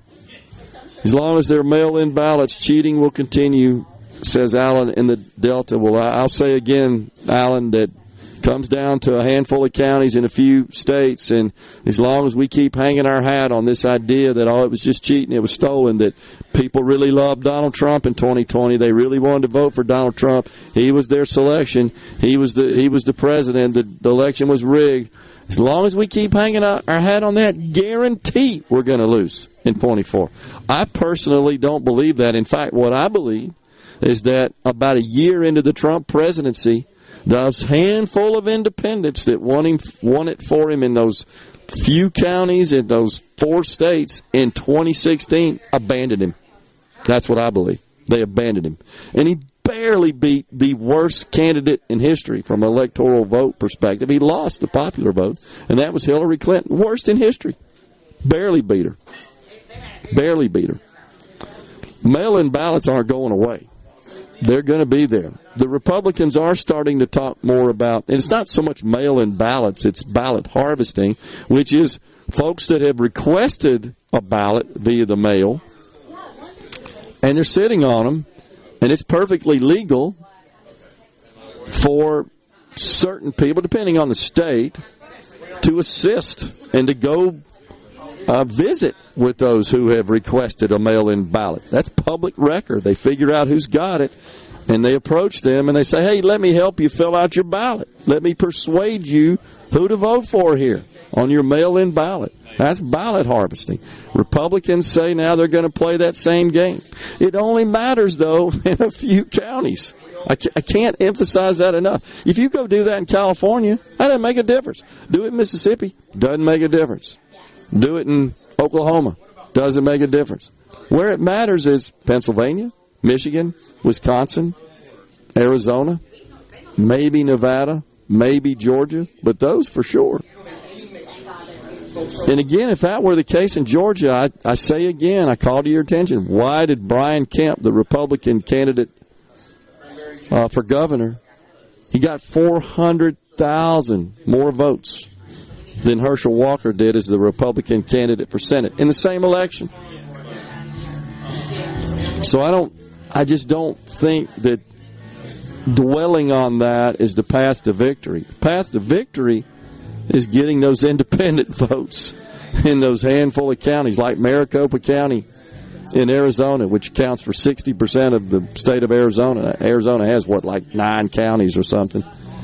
That's where the election will be won or lost. It will be won or lost in the sort of squishy counties of Pennsylvania. Who could forget when over there on MSNBC, they had to announce on election night 2016 that Trump had carried Pennsylvania by the slimmest of margins, and that's without any mail-in voting and all that sort of stuff. No, no crazy stuff, but by the slimmest of margins. And man, when the the uh, newscasters at MSNBC had to announce that Pennsylvania had been called for Trump that particular night. I mean, it was like a pall had, had been cast on the studio. They were about in tears. They couldn't believe it. And it was just barely. And it was because Hillary Clinton was terrible and the independents broke for Trump. But I do believe that about a year later, independents had some regret, just as I do believe they have regret today about Joe Biden. I absolutely do. I think if the election were held today, the same election, I think Trump wins. But it's time for a break here on middays. Half an hour left from Greenville, Mississippi. We've got Steve Azar, the host of In a Mississippi Minute, coming up. We hope we're going to have him. Coming right back.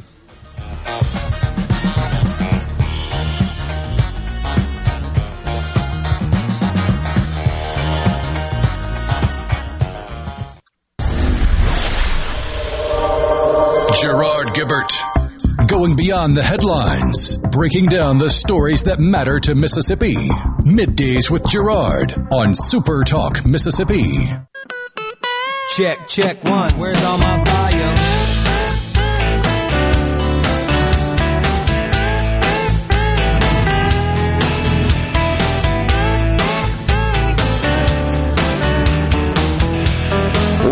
back in the Element Wealth Studios at the Greenville Country Club in the heart of the Delta of Mississippi, Greenville, Mississippi. We're here for the Delta Soul Celebrity Golf and Charity event, along with our host, the great Steve Azar, joining us again. Steve, you're running around this place like crazy, but I have seen all kinds of famous people around here. They come to see you, my friend.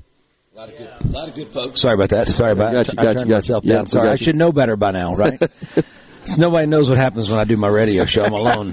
so when I have professionals with me, No, we're live. That's the Yeah, deal. yeah. Well, I know, I know. I love it. That's why Will won't let me have a live show. And Kim and Steve are going, "Oh God, please no." But it's going to be live today. No, it's great. Uh, everybody's here, and I just like seeing a lot of our pals become pals with you know it's, it's just a, the place has been a great place for building relationships and that's why this event has lasted as long as become more successful is because of our folks Yeah, no doubt about it. And what what's really fun, Steve, when I come here is talking to uh, members who represent, or people, I should say, who represent organizations that benefit from the great work of the Saint Cecilia Foundation. That's pretty cool. that's so cool i mean you know you know my name's on it but there's so many people i know it's a cliche and you hear people always say oh if it wasn't for this but you know i did a uh, mc to volunteer uh, the give awards this year. And it really put things in perspective. I realized you know i've got our coaches at our high school tearing themselves moving uh, beverages from one place to the other sweating out there. I mean all so many friends of ours that help and uh, they've helped every year. And it's amazing because that's the magic in it. And uh, so i mean i'm i'm very i'm very grateful for that. My wife and i are very grateful because when we were in nashville we used to do it was called the CMA Steve Azar Sports Challenge. and I brought in Steve Beuerlein and Jim Kelly, Jim McMahon, John Daly, uh, uh, Billy Joe Tolliver, Mark Rypien. We brought all these athletes from I walked in, we would do this competition skill, right? Like, uh, you know, you do three pointers, you free throws, you do throw the baseball, th- you know, throw the football through the, you know, the tire. We did all of that. And, um, and we would go to a concert at the end, maybe at BB King's, and raise money. But there was such a limit because I didn't have my folks that I grew up with. And coming back to Mississippi and everybody embracing it uh, was the game changer, which allowed us to really start making a difference. You know, so it's a it's a good feeling. You've made lots of music. I have created a lots of music. You've traveled the world performing and entertaining, but you came back and you did well. You succeeded. You've been blessed. But Yeah. you came back. You love Mississippi. you love the Delta. like you do.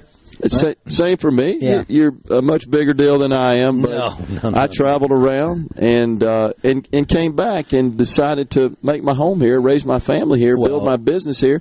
Could have done it anywhere. Yeah, but we love. There's something about it, man. That it's like glue. We love it here. We want to see our state succeed and do its best, but we want to see our people prosper and thrive. Well, when that happens, it allows opportunities to help. I mean, Yeah. you know, people are so locked into what they're doing. I mean, uh, Gwen years ago told me, uh, she said, "You got to start your. You got we got to start this." I said, "I I'm not there yet. I don't feel like you know when I go do Darius's and Monday after the Masters without Blowfish and Gino Torretta and he's won Heisman's. And, you know, every, the events we were doing, they the people had arrived so big and were stapled so, and they were they were such a household name. Yeah. And Gwen goes, at some point, you just have to decide that that's it doesn't that doesn't matter. You're at a point where Yeah. you got to, when are you going to make your decision? And you know, life everything gets better.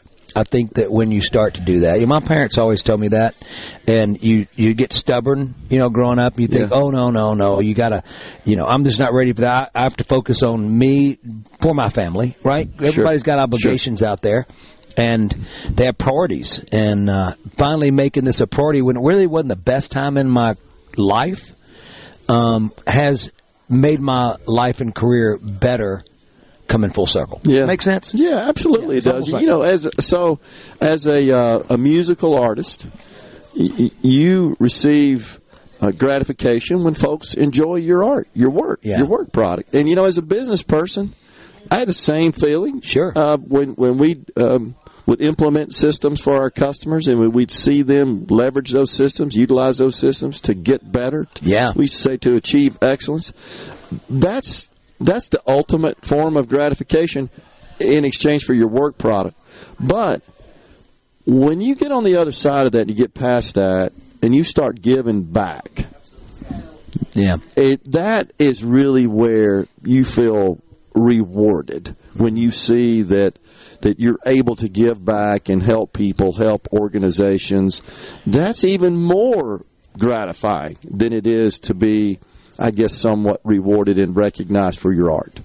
No, it is. It is. But I, I still say that it's because you're, I've surrounded myself by people that that feel the same way, and there's a power in numbers, as they say, right? Sure. You know, and are your, Sure. your strategic Absolutely. planning you did for all your companies. absolutely. Um, and there- It's a team effort. Oh, sure. So when you were doing uh, implementing, you know, uh, and, and with with what you were doing, all your comp- in these companies, you saw them the growth, right?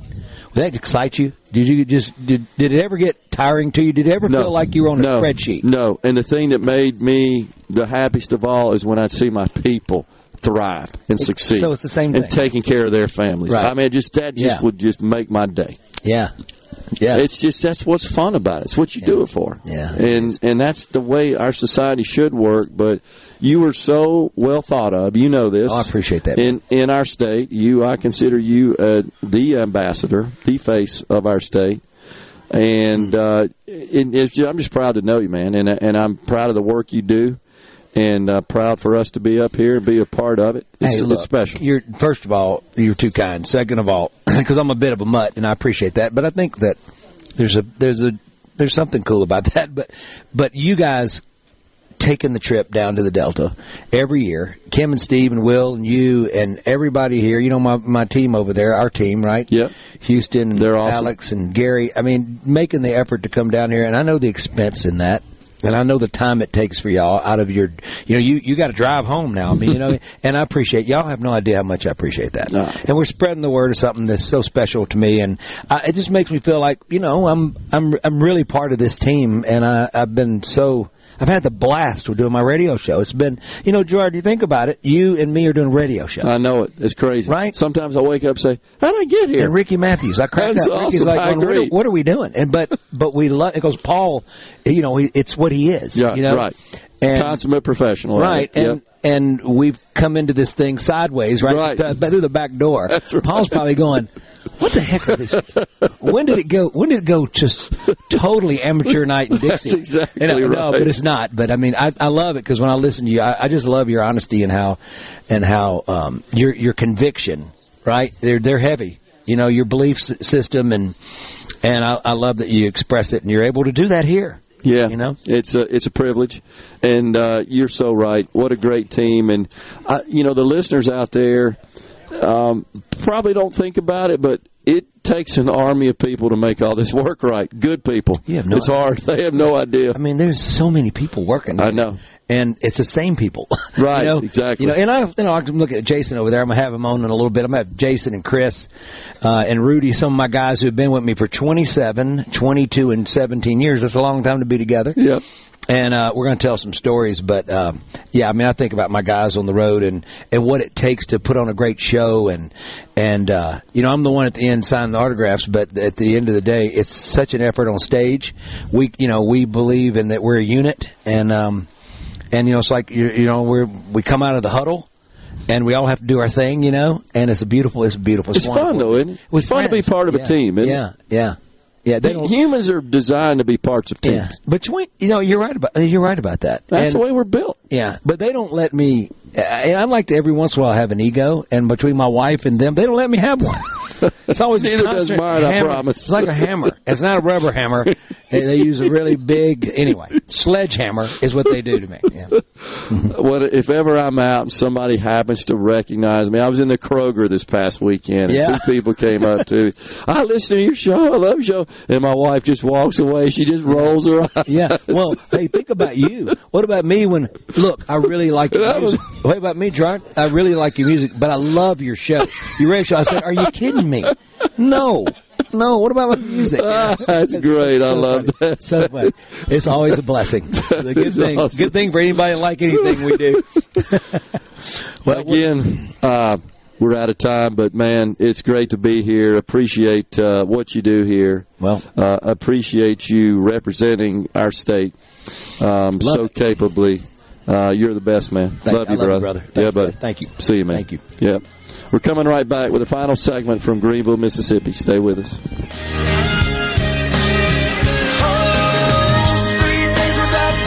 Time clock. Three nights going nonstop.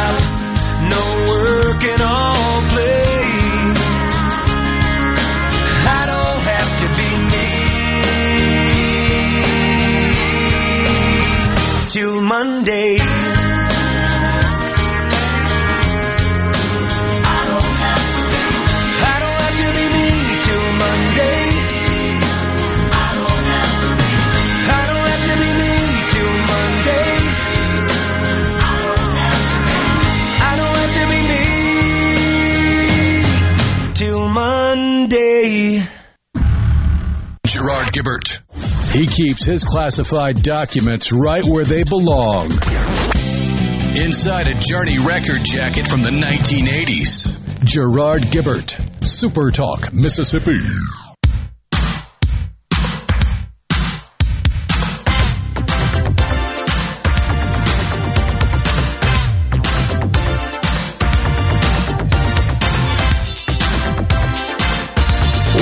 Back to Midday Super Talk Mississippi, live from the Element Wealth Studios at the Greenville Country Club, Greenville, Mississippi.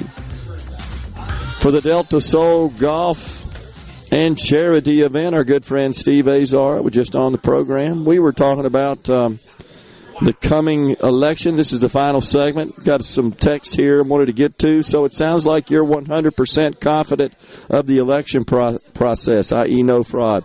I'm 100% confident that there are voting inaccuracies in every single election. That's what I'm confident of. Fraud, maybe, maybe not. Not sure. Enough to make a difference? Not sure. Haven't seen enough evidence that can that would persuade me that it makes a difference. And I, I- say again, why did um, why was that not the case in 2016? How did Trump win in 2016? And he barely won. I've never heard anybody say. I don't remember after the 2016 election anybody uh, clamor that there was any election fraud. Only after the 2020 election. Now I understand it was COVID. There was all kinds of crazy stuff, and uh, there was extended voting, the voting time period, and more mail-in voting opportunity. But there are several states that have had mail-in voting. In fact, I want to say maybe Rhino, it's Washington or Oregon. I think it's the only way you can vote. I don't even think they have a, um, traditional physical ballot type precinct process. I think it's all mail-in. Doesn't make a difference because neither one of those states are ever going to support a Republican as far as presidential elections we're talking about are, are concerned. So, I, what I what I think people are or, or don't really consider strongly enough is just how strong the dislike was for Donald Trump after he got elected. It's, I mean, like, do you do you not acknowledge it's just possible that some people disliked the guy and didn't want to support him? The few that put him over the top in 16 went in the other direction. Said I can't vote for that guy again. I know personally, I've heard tons of people in the state of Mississippi say that. And that's where I'm coming from is I, I think it's short sighted on our part if we want to see a change and move a Republican into the White House. I I want to see a um, a change there, but I also want to ensure we keep our eye focused on how to get there. And if all we say is, oh, there's no way it's election fraud, then people stay home. And I've heard that from a lot of people. Heck, Donald Trump even encouraged people, hey, look, don't go vote because your vote won't be counted. I heard him say that. On the C Spire text line, after 16, this is Mose, the left called for the elimination of the Electoral College and screamed, not my president. Absolutely. Absolutely. And they're still screaming for that. And by the way, Mose, if, if they could do it, they would absolutely eliminate the Electoral College. And some states now have enacted law that says whoever wins the popular vote wins their electoral votes. That pretty much guarantees a Democrat. And this is what I think we ought to be more concerned about is why did we lose the popular vote? Before there was ever any talk of voter fraud in 2020 like there is, why do more Americans vote for a Democrat candidate? They did in 16. They did in 20. I think the last time that wasn't the case was Ronald Reagan 40 years ago. Why is that? That's what we ought to be focused on. How do we change those hearts and minds so that this isn't even an issue? But it's an issue because our message is not resonating, and I argue it's because we're indoctrinating young people in this country to the ways of the left and the doctrine of the left and the agenda of the left. And it starts in school and moves all the way up through college, and they just turn out obedient little leftists. We're out of time today, but we'll get to it Monday. Now, the 1619 Project is promoting this idea of reparations math, and and this is being taught in high schools in America. Reparations math, requiring high school students to do these mathematical exercises to determine what led to the wealth gap for African Americans, and then coming up with justification mathematically for reparations. This is why we're losing the popular vote. This is the kind of crap that goes on in our schools. And why it's important that parents stay on top of these issues and make sure that their kids aren't being being having this information, this left wing doctrine foisted on them and shoved down their throats. That's where we got to focus on. We got to, we got to, our message has got to start getting to the voters so that we don't lose the popular vote in the future. Don't have to worry about who gets elected. But we're out of time here today. It's been a great day at the Greenville Country Club. We're out of here, back in the studio Monday. Until then, stay safe and God bless everyone. Have a great weekend.